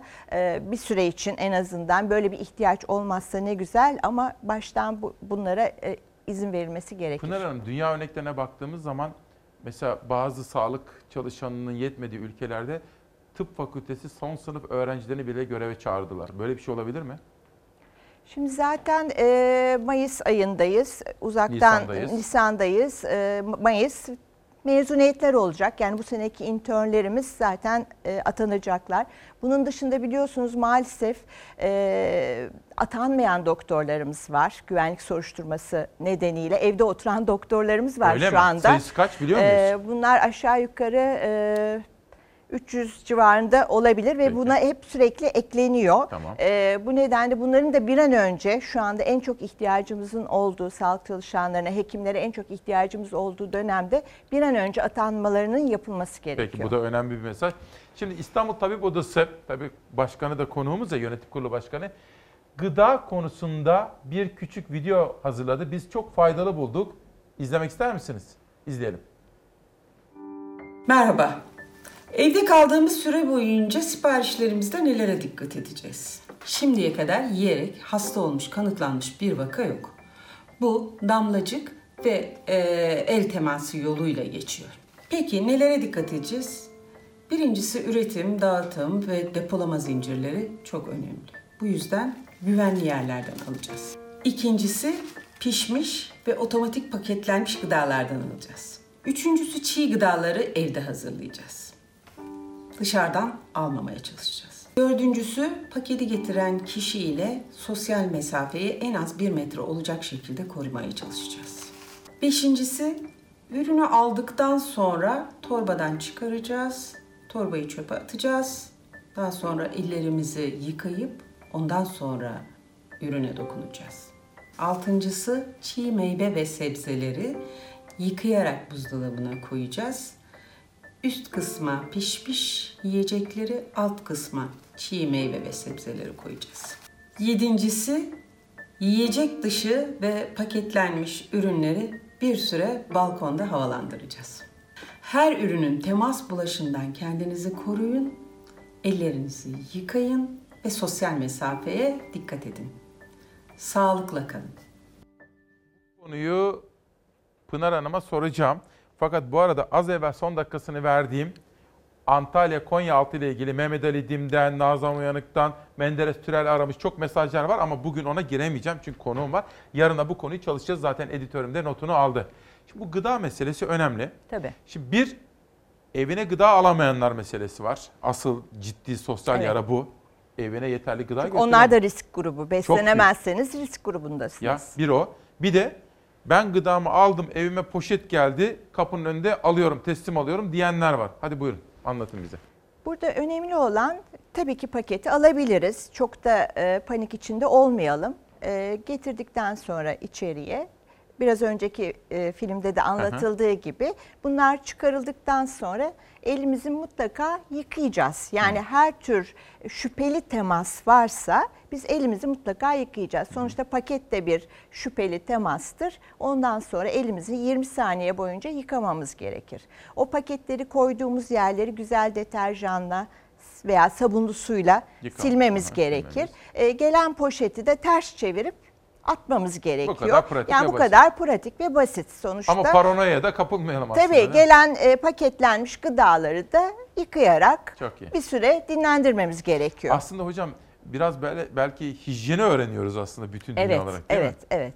Bu musibetin böyle bir e, ortaya çıkarttığı durum. Metin Türk Yılmaz, merhaba güzel insan, kronik hastalar ne yapacak? Hükümet evde kal diyor, işveren çalışmalısın diyor. Ne yapacağız? Şaşkınız. Şimdi Pınar Hanım bu tuhaf bir çelişkide kalıyoruz. Şimdi ben her gün 3 haftadır sizin gibi çok kıymetli hocalarımızı çağırıyorum. Sizlerden de öğrendiğim şu evde kalın diyoruz. Fakat insanlar da diyor ki İsmail iyi de ekmek parası evde kalamıyorum diyor. Ya biz bunun içinden nasıl çıkacağız? İşte bunu devlet çıkacak bunun Devlet, içinden. Bunu kişisel olarak insanlara evde kal demekle olmaz. Ancak imkanı olan evde kalabilir. İmkanı olmayan dışarı çıkacak. O zaman ne diyoruz? E, mutlaka bu toplumsal hareketliliğin kısıtlanması için özel, gerekli olmayan iş yerlerinin de kapanması gerekiyor. Ve aslında İstanbul'dan çıkışların da iyice tedbir altına alınması gerekiyor. Bu galiba biraz daha sıkılaştırılacak. Burada alınması gereken tedbirler dün hem Sağlık Bakanı hem de İçişleri Bakanı bunun sinyalini verdi. Hindistan, Hindistan'da mahsur kalanlar ve bir kurtarma çalışması. Sürekli polis geliyor diye mi bakıyorum? Polisler insanları sopalarla dövüyorlar. İlaçlarım bitmek üzere. Ülkeme dönmek istiyorum. Hindistan Başbakanı 15 Nisan'a kadar sokağa çıkma yasağı ilan etti. Bu yasak daha da uzayacak gibi gözüküyor.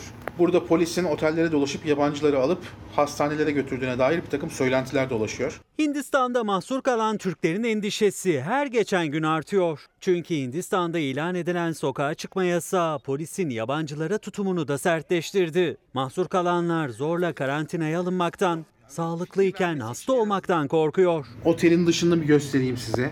Burada hijyenik anlamda şartlar gerçekten kötü. Bir buçuk milyara yakın nüfus var. Bir hastaneye gittiğimiz anda sağlıklı girip hasta çıkmaktan açıkçası korkuyoruz. Lütfen uçak gönderin. Lütfen bizi tahliye edin. Türkiye'den. Bizi kurtarmak için. Bir uçağın gelmesini bekliyoruz. İki çocuk annesi Seda Yavaş'ın gözyaşları içinde yaptığı bu yardım çağrısıyla gündeme geldi Hindistan'da mahsur kalanların feryadı. Ancak sadece o değil. Virüs nedeniyle kapılar kapanınca birçok Türk iş ya da tatil için gittiği Hindistan'dan gelemedi. Üstelik kronik hastalığı olanlar da var aralarında. Hindistan'da mahsur kalan Türk vatandaşlarından bir tanesiyim. Ben kronik hastalığı olan, kalp ve damar hastalığı olan bir vatandaşım. Şu an ilaçlarım bitmek üzere. Ve bir an önce ülkeme dönmek istiyorum. Konsolosluk bize hiçbir şekilde bilgi iletmiyor.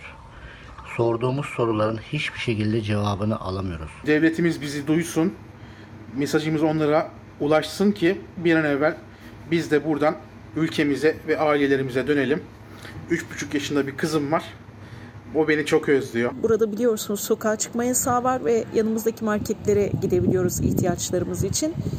Onun dışında uzak bir yere gitmek istediğimizde hapis ya da karantina söz konusu olacak. Ben bir Türkiye Cumhuriyeti vatandaşı olarak yasaklara uymak istiyorum. Kendi ülkemde kendi ülkemin aldığı yasaklara uymak istiyorum. Tatil için gittiği İspanya'da trafik kazası geçiren 24 yaşındaki üniversite öğrencisi Azizcan Tokaker'in ailesi de bir aydır çocuklarının cenazesini bekliyor. Onlar da gözyaşlarıyla yetkililere seslendiler. Benim oğlan virüs yüzünden ölmedi.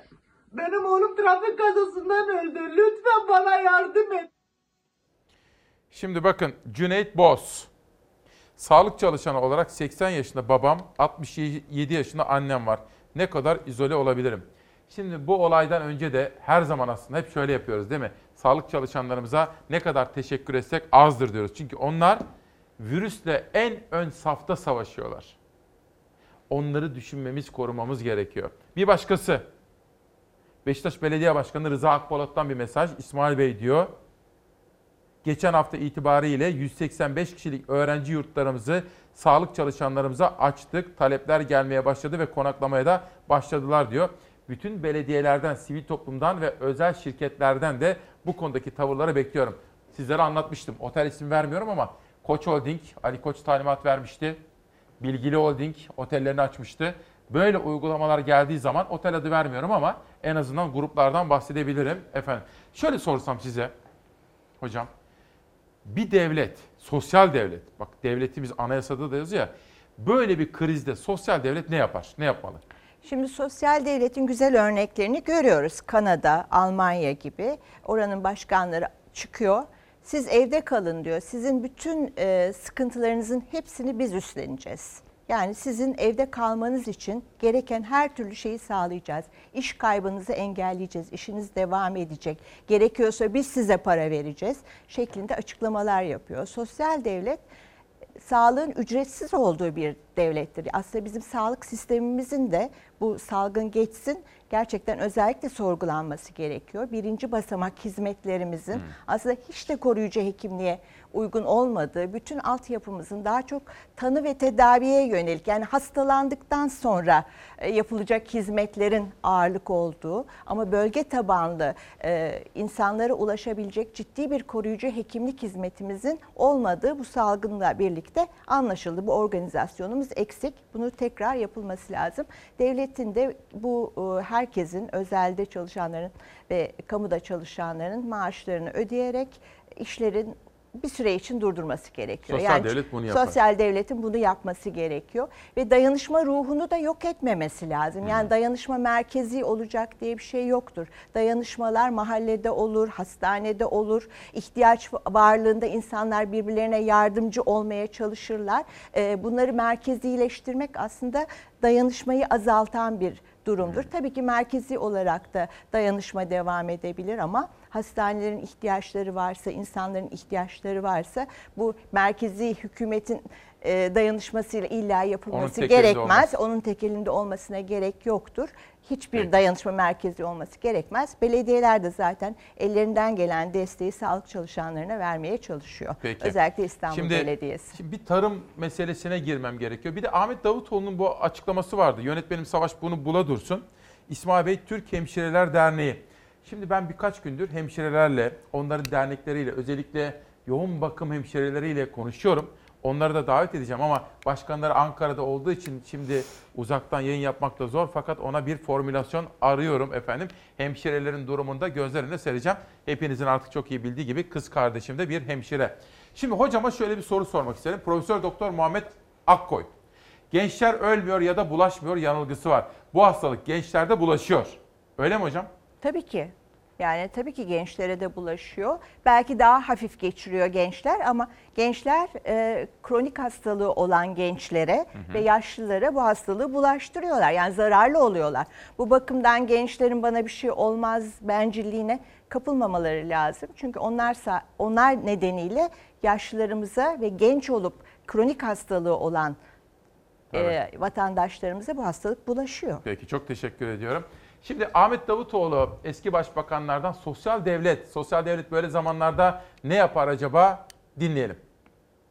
Böyle bir kriz anında, hele hele böyle bir resesyon, ekonomik durgunlukla dayalı kriz anında halkta yardım istemek. Devlet halktan para toplamaz. Bugünlerde devletimiz devletin devlet merkezli olarak yardım kampanyası ya- kampanyası yapmasını kesinlikle yanlış buluyorum. Devletin benim yardıma ihtiyaç hissediyorum demesi, ben yardıma ihtiyaç hissediyorum demesi halk nezdinde bir zaaf olarak görülür. Bütçe kaynaklarını yanlış kullanırsanız halktan yardım istemeye başlarsınız. Zekat gelirlerinin harcanması, şey yapılması lazım. Şimdiden değerlendirmesi ama bunu insanların yapması lazım. Bunu sivil toplumun yapması lazım.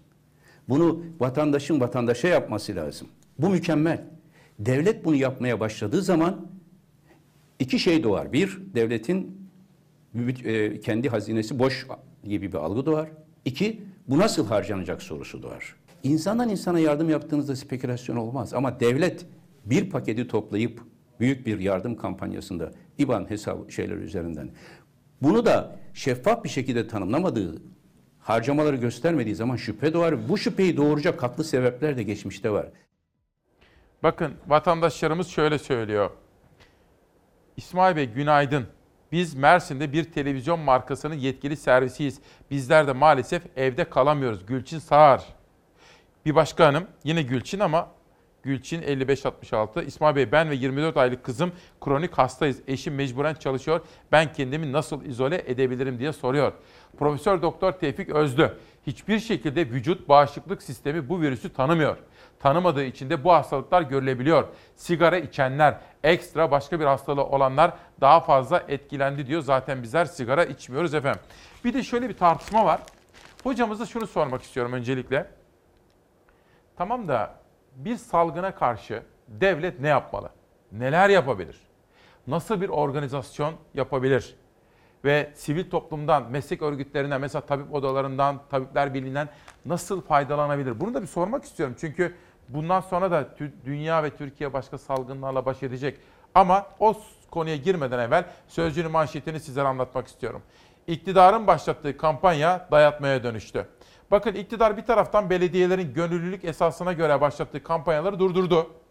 Burada bir hata yaptı iktidar ama bir taraftan da kendi kampanyasını sürdürürken Sözcü gazetesi de diyor ki başta Yargıtay, Milli Eğitim olmak üzere pek çok kamu kurumunda zorla bağış toplanıyor diyor. Efendim bugün Doğan Tılıç hocamızın Bir Gün gazetesinde yazdığı gibi bunlar gönüllülük esasına göre yapılması gereken erdemli tavırlardır. Bize yeteriz Türkiye'm sloganıyla bir yardım kampanyası başlattı. Para yatıracaksın diyor Milli Eğitim Müdürü. Dekontu da müdürlüğe göndereceksin diyor. Adıyaman Milli Eğitim Müdürü'nün yaptığının Türkçe karşılığı eşkıyalıktır. Yalakalıktır. Cumhurbaşkanının 7 maaşını bağışlayarak başlattığı dayanışma kampanyası sonrası öğretmenlerden bağış dekontu talebi, Yargıtay Başkanı'nın üyeleri ve personele yazdığı alt limitli bağış yazısı, BOTAŞ'ın maaş kesintisi gündeme bomba gibi düştü. Eleştirilere Cumhurbaşkanı yanıt verdi. Bu işin tam adı korona vergisidir. Devletin para toplamaya, devletin işte affedersiniz dilencilik yapmaya yöneldiği gibi çirkin yaklaşımlar. Türkiye Cumhuriyeti'ni vatandaşına para yatırsın diye IBAN numarası veren bir devlet durumuna düşüremezsiniz. Muhalefetin ağzından çıkanı kulağının duyması lazım. Cumhurbaşkanı Erdoğan'ın biz bize yeteriz Türkiye'm sloganıyla başlattığı kampanya sonrası Yargıtay Başkanı imzasıyla üyelere, hakimlere, savcılara, personele ulaştırılan bu yazı büyük ses getirdi. Yargıtay Başkanı Mehmet Akarca alt limit de belirledi. Sayın başkanlarımız, üyelerimiz, onursal başkan ve üyelerimiz, Yargıtay Cumhuriyet savcılarımız ve tetkik hakimlerimiz için alt sınırı 1000 liradan, personelimiz için 100 liradan az olmamak üzere ilan edilen hesap numarasına 20 Nisan 2020 tarihine kadar yardımda bulunulması hususu saygıyla duyurulur. Yargıtay Başkanı nedir bu kardeşim nedir? Yargıtay üyelerine talimatla para yatırılmasını emret emretmek kepazeliktir. BOTAŞ'ta çalışanlarına mesaj gönderdi. Nisan ayı maaşlarından milli dayanışma kampanyası için kesinti yapılacağını duyurdu. Kapsam dışı çalışanlardan 400, kapsam içi personelden 200 lira. Bunun adı haraçtır, haraç. Gönüllü bağışın adı zorunlu bağış oldu. Kamuda çalışanlara genelgeler yollayıp şu kadar parayı verirsen verirsin, vermezsen seni fişlerim mantığıyla bu işi götürmek en hafif tabirle ayıptır, edepsizliktir. Kamudaki hiçbir kurum ya da kuruluşun kampanyaya destek amacıyla çalışanlarının maaşlarından kesinti yapması düşünülemez. Böyle bir yöntem hiçbir suretle tasvip edilemez. Cumhurbaşkanlığı İletişim Başkanı da muhalefet gibi kimsenin maaşından kesinti yapılamaz diyerek tepki yükseltti. Adıyaman Milli Eğitim Müdürü de okul müdürlüklerine gönderdiği yazıda öğretmenlerin kampanyaya destek vermesini istedi. Dahası yapılan bağışların da dekontlarını talep etti. Yeni bir tamim yayınlamış. Bu sefer dekontların müdürlüğümüze gönderilmemesini istemiş. Riyakarlığa, edepsizliğe pes diyorum sadece. Devletimizin ülke genelinde yapmış olduğu yatırımlar bunlar rakamlarla ifade edilmez. Onun için muhalefetin ağzından çıkanı kulağının duyması lazım. Eğer ağzından çıkanı kulağı duymuyorsa milletimiz vakti saati geldiğinde bunun da cevabını onlara verir. Cumhurbaşkanı eleştirilerin haksız olduğunu söylerken muhalefete yüklendi. Tartışma sürerken akşam saatlerinde İletişim Başkanı Fahrettin Altun kampanyadaki son durumu açıkladı. Şu ana kadar kampanyayla 52 milyon 529 bin 912 liranın toplandığını duyurdu. Ankara'dan Yasemin Kök diyor ki bakanımız iyi bir insan, samimi diyor. Hiçbir kuşkum yok. Ama mesele ondan öte. Karşı karşıya kaldığımız mesele bir insanın iyiliği, kötülüğü, samimi. Ben kesinlikle samimi buluyorum. Başlangıç itibariyle çok başarılı da buluyorum. Ama bazı şüphelerim var. İstediği her kararı geçirebiliyor mu, uygulatabiliyor mu? Böyle bir baktığım zaman danışmanlarıyla da sıklıkla konuştuğumu da ifade etmek isterim. İyi insan, tamam o ayrı. Ama gereken adımları tam olarak atabildik mi? Geç kaldık mı? Mesela bu umreciler konusunda hata yaptık mı? Cuma namazlarında bir hafta geç kaldık mı? Maçlar konusunda geç kaldık mı? Karantinada bunları İstanbul Tabip Odası'na soracağım. Ama Emrah Gören'den bir soru var hocam. İsmail Bey, ülkemizdeki virüs salgını ile ilgili Türk Tabipleri Birliği ne iş yapar diye soruyor. Siz İstanbul Tabip Odası Başkanısınız. Ne iş yapar efendim? İstanbul Tabip Odası ve Türk Tabipler Birliği bir kere halk sağlığının önceleyen bir sağlık sistemini savunur. Bu nedenle de bu süreçte yaşanan e, durumda bunun mutlaka halk sağlıkçılar tarafından koordine edilmesi gerektiğini öncelikle vurgulamıştır. Hı hı. Yani bu salgın herkesin tarafından birlikte e, yürütülmeli ve bunu işin başında da mutlaka halk sağlığı uzmanları olması gerekir. Çünkü onlar bunun eğitimini, epidemiyoloji bile, değil. sadece enfeksiyoncular değil. Hmm. Bilim kurulunda sadece tek bir e, halk sağlıkçı olduğunu görüyoruz. Zaten bilim kurulu da daha çok danışmanlık görevi yapıyor ve biz orada neler konuşulduğu konusunda yeteri kadar bilgi sahibi değiliz. Türk Tabipler Birliği sahadaki sorunları saptıyor ve bunları kamuoyuna açıklıyor. Nerede sorun var bunları dile getirmeye çalışıyor. Hekimlerini e, korumaya hmm. çalışıyor. Sağlık çalışanlarını korumaya çalışıyor. E, bu süreçteki yaşanabilecek halkın sağlığını korunması açısından gerekli önlemlerin neler olduğunu bu olayların başladığı ilk günden beri kamuoyuna açıklıyor. Tabii ki Türk e, Tabipler Birliği bir icra makamı değil. Hı hı. Ama konuları sahadaki sorunları görebilen, bu konuda çok deneyimli kadroları olan, diğer uzmanlık dernekleriyle birlikte hareket eden ve bu konuda zaten hazırlamış olduğumuz web sitemiz var. Orada yapmış olduğumuz e, işin başından beri olan açıklamalarımız var, uyarılarımız var. Bu sorunun nasıl çözüleceğiyle ilgili sahada yaşanan sorunlarla ilgili yansıtmalarımız var. Sonuçta hükümete biz eleştirel veya destek anlamında ne tür sorunlar yaşanıyoru açıklamak zorundayız. Türk Tabipler Birliği'nin e, görevlerinden biri de budur. Halk keşke, sağlığının korumaktır. Keşke bakanlıkla daha yakın çalışabilseniz Tabii. değil mi? Bakanlık sizi o mekanizmalara dahil etse, Cumhurbaşkanı başkanındaki toplantılara keşke siz olsanız. Tabii ki bir kere Dünya Sağlık Örgütü'nün hı hı. E, bir salgın yönetiminde öngördüğü şeylerden biri de meslek örgütlerinin bunun içine sendikaların katılmasıdır. Siz eğer e, bu süreci içine dahil etmezseniz ciddi bir salgın yönetimi yapmanız mümkün değildir. Nedenle e, hem il e, pandemi kurullarında hem de ülke çapındaki e, mücadelede mutlaka sendikaların ve meslek örgütlerinin sürece katılması gerekir. Çünkü insanların kafasında hep bir kuşku da var. Gerçekten doğru söyleniliyor mu, şeffaf mı değil mi? Eğer siz sürece bu tür meslek örgütlerini ve sendikaları katmazsanız bundan da şüphe duyulur. Peki. O yüzden bu sürece dahil edilmesi Teşekkür şart. ediyorum. Çok yoğun olarak cezaevinde yakınları olanlardan mesajlar geliyorlar. Adalet ve eşitlik istiyoruz bu enfaz sistemine ilişkin diyorlar efendim. Bu arada çok yoğun mesajlarınız geliyor. Bu zamanlarda tabii bizlerin görev yapmasıyla ilgili. Mesela bir örnek vereyim. İsmail abi Allah senden razı olsun. Annem tüm haberleri izliyorum. Oğlum lakin anlamıyorum. Çok karışık diyor. Bir tek bu çocuğu anlıyorum diyor. Tane tane anlatıyor. Sanki evin içine konuşuyor diyor. Sağ ol var ol diyor. İşte yapmaya çalıştığımız şey budur. Ama şunu söyleyeyim. Ben sadece görünen yüzüyüm. Biz aşağıda dört arkadaş haber yapıyoruz. Zeray Kınacı, Ezgi Gözeger, Zafer Söken ve Beyza Gözeyik. Yönetmen koltuğunda Serdar Erdoğan ve Savaş Yıldız. Rejideki arkadaşlarım, kameralardaki arkadaşlarım. Beni dışarıdan asist eden Nihal Kemaloğlu. Doğan Şentürk yönetimdeki Fox Haber'in gücünü arkamızda hissediyoruz. Cenk Bey, genel müdürümüz ve bütünüyle yönetim kurulu. Ve bakın karar verdi Doğan Şentürk ve genel müdürümüz. Programlar uzadı. Bakın biz 10.46'ya kadar gidiyoruz. Akşam ana haberimiz bakanın konuşmasını da tam olarak veriyor. Dolayısıyla teşekkürlerinizi kendim değil, ekip arkadaşlarım ve kanalım adına kabul ediyorum efendim. Bir de hiç unutmadığımız kesimlerden biri. Köylü, üretici, çiftçi. mazot, gübre, elektrik fiyatları ile ilgili mutlaka düzenleme yapılması, gerekirse indirim uygulanması veya destek sağlanması gerekiyor. Çiftçi artan maliyetler nedeniyle zaten zor durumdaydı.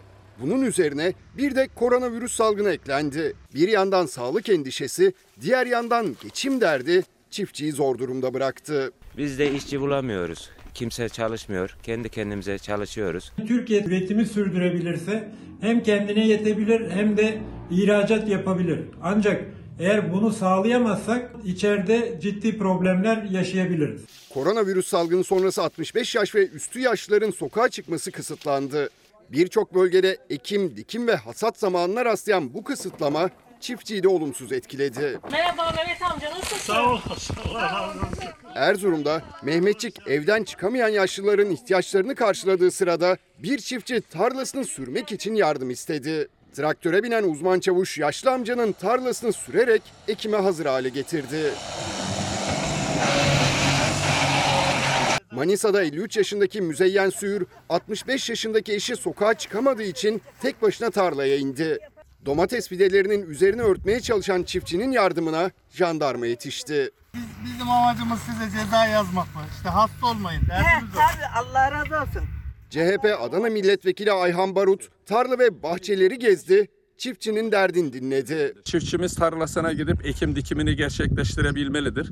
Ekim dikimini gerçekleştirmesi için de çiftçimizin borç harç kaygısı olmamalıdır. Önemli bir uyarıda tarım yazarı Ali Ekber Yıldırım'dan geldi. Yıldırım, tarlalarda çalışacak mevsimlik işçiler için gerekli şartlar oluşturulmalı dedi. Gelen mevsimlik işçilerin kalacağı yerlerin mutlaka koronavirüs önlemlerine uygun olması gerekiyor. Bilge Dede isimli kitap Ömer Nasuhi Bildik'ten geldi bugün. Ve 2 Nisan Otizm bu konuda Ezgi bir haber hazırladı ama size onu yarın aktaracağım. Bir de hamileler. Şundan hareketle endişelenmek doğru değil. Benim zaten anne adayı olarak bağışıklık sistemim zayıf, bana daha fazla bulaşacak. Böyle bir şey yok. Sadece bağışıklık sistemi farklı çalışıyor. Yine de çok endişeli hamileler, özellikle doğumu yaklaşan anne adayları daha tedirgin. Hem virüsün bebeklerine ve kendilerine bulaşacağı endişesi var hem de hastanelerin risk taşıdığı korkusu.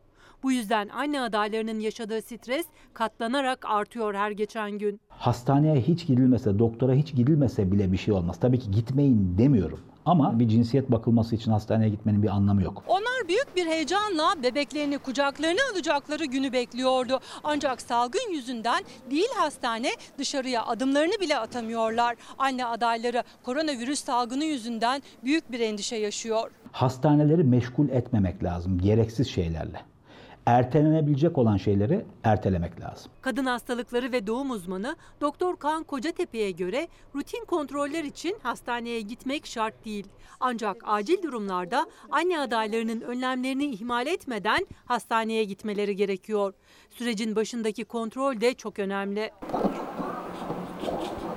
Bebeğin kalp atışları görülmesi için hastaneye tabii ki gitmek, bebeğin rahim içinde yerleşmiş olduğunu görmek açısından önemli. Dış gebelik olup olmadığını gö- e, görmek açısından önemli. Çünkü dış gebelik eğer ihmal edilirse ilaçla tedavi şansı kaybolur. Onun dışında çok da fazla bir aciliyet yok. Doktor Kocatepe'ye göre detaylı ultrason için 24. hafta için bile randevu alınabilir. Şeker testi de 30. haftaya kadar ertelenebilir. Doğum içinse olabildiğince az kişiyle hastanede bulunmalı. Endişeye ise yer yok. Doğumlar devam ediyor ve bebekler sağlıklı bir şekilde doğmaya devam ediyor. O hastane karantina hastanesi ilan edilmiş olması demek doğumu kabul etmeyecek anlamına gelmiyor. O hastanenin belli bir miktar e, yatağını ve yoğun bakım ünitesini muhtemel bir artışa karşı hazırlıklı tuttuğunu gösteriyor. Anne adaylarının herkes gibi hijyene çok ama çok dikkat etmesi gerekiyor ve bir de beslenmelerine. Asla ve asla gereksiz ilaç kullanımı, gereksiz gıda takviyesi bunlara kesinlikle bel bağlamamak lazım. Bilimsel olarak açıklanmış bir tedavi olmadığı sürece kendi kendine yapılan tedaviler yarar vermez. Zarar verir mi? Zarar verebilenler de olabilir. 2 Nisan'da İsmail Küçükkaya ile Demokrasi Meydanı'nı İstanbul Tabip Odası Başkanı Pınar Sayıp Hanımefendi'ye teşekkürle kapatıyorum. Hocam çok teşekkür ediyorum. Katkınız ve katılımınız için son Ben sözü size ederim. bırakarım. Ee, Ben özellikle vatandaşlarıma bu süreç gerçekten seferberlik dönemi, onların evde kalmasını ama evde kalmasını sağlayacak sosyal önlemlerin alınmasını da devletten talep etmelerini istiyorum. Başhekimleri ve Sağlık Müdürlüğü'ne bir çağrım var. Hastanelerde sürecin yönetilmesi için oradaki sağlık çalışanlarının kaygı ve endişelerini ve e, güvenlik koşullarını sağlamaları için birlikte hep beraber organizasyon yapmaları gerekir. Bu sürece çok dikkatli götürmeleri gerekir. Çünkü sağlık çalışanlarının sağlığı Peki. her şeyden daha önemli ve e, meslektaşlarım ve sağlık çalışanlarına da bu süreçte kolaylıklar diliyorum. Ben de size teşekkür ediyorum. Efendim yarın sabah 7.45'te görüşmek üzere. Sağlıklı günler diliyoruz.